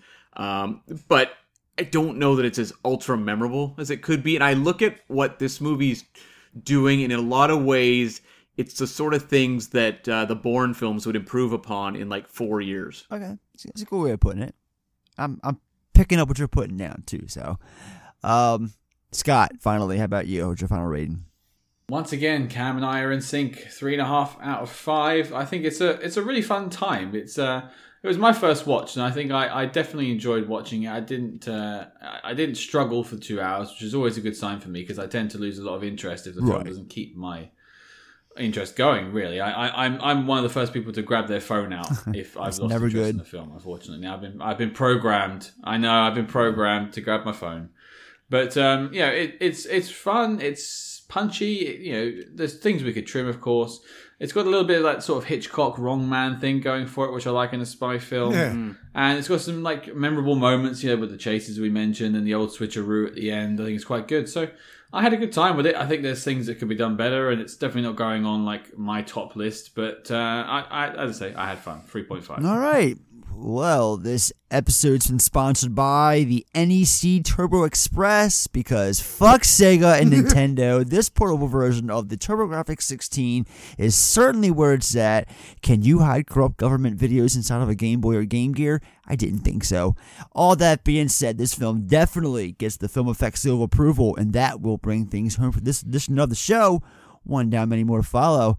Check out our ever growing collection of previous episodes on our website at thefilmeffectpodcast.com and support the show on Patreon for as little as $3 a month, where we have a variety of tiers, each containing an assortment of perks in exchange for your support, including bonus episodes and Patreon exclusive shows with the occasional surprise thrown in between. And speaking of Patreon, shout out to Nick Browneller for his support. Our Patreons also get a special shout out each episode, so be like Nick and act quick. We'll return later on this week, right here on the main feed, where we'll be chatting up my personal favorite John Waters film, Serial Mom from 1994. Ladies and lads, we put a lot of time and effort into this podcast each week, so please, please, please consider leaving us a five star rating and review on Spotify, Apple Podcast, or directly at our website under the reviews tab. It's le- it, uh, it lets us know how we're doing and it helps us conquer the mighty algorithm. Follow us on social media Facebook, Instagram, Twitter, TikTok, and leave us an email. And you can also perf- you can also find direct links to all the platforms mentioned at our website. Thank you so much, Scott, Cam, um, SpyHards podcast. Why don't we give you guys the floor for a minute or two? Let the people know where they can find you, what you guys do, all that jazz. Here you go. Have at it, boys. Oh, well, thank you very much. Um, well, as you uh, did say in the beginning, we are spy movie specialists. Every week we decode classic spy cinema. It can be Bond, it can be Bourne, and it can be something in between. And basically, we try to find out if the film makes the knock list, which is our. Well, I'll throw it to Cam to explain the knock list. Yes, the knock list is our tortured acronym for need to see official classics of the SpyHards podcast, where every week after we talk about a movie, we decide if it belongs in the pantheon of all time greats. And so, you know, does every James Bond movie make it on? What about the Austin Powers stuff? And so there's a lot of debate about movies that like people often feel very passionate about. And it's like, do they truly belong on the list? Well, every week we try to answer that question. And yeah, in terms of finding us for spies, we're annoyingly easy to find because you can find us basically everywhere at Spyhards, S P Y H A R D S. Facebook, Twitter, Instagram, even TikTok. Apparently, Yes, you can TikTok find is there. a thing now, so we too have jumped on. um, yeah, thank you all so much for your time. Um, Yeah, thanks, guys, it's- for it's real. been a Thanks for coming blast. Oh no, thank you. Thank you for And having us. until Yeah. next episode, when we keep this conversation going about Baltimore and things filmed in between, take us out of here, Sean. All righty, gang. Ed and I shall see y'all again next time when those theater lights go dim. The opening credits begin to roll. Cheer up, beautiful people. We'll see you all again next week. It's been fun, but the fun's finally done. Take care now. Bye bye.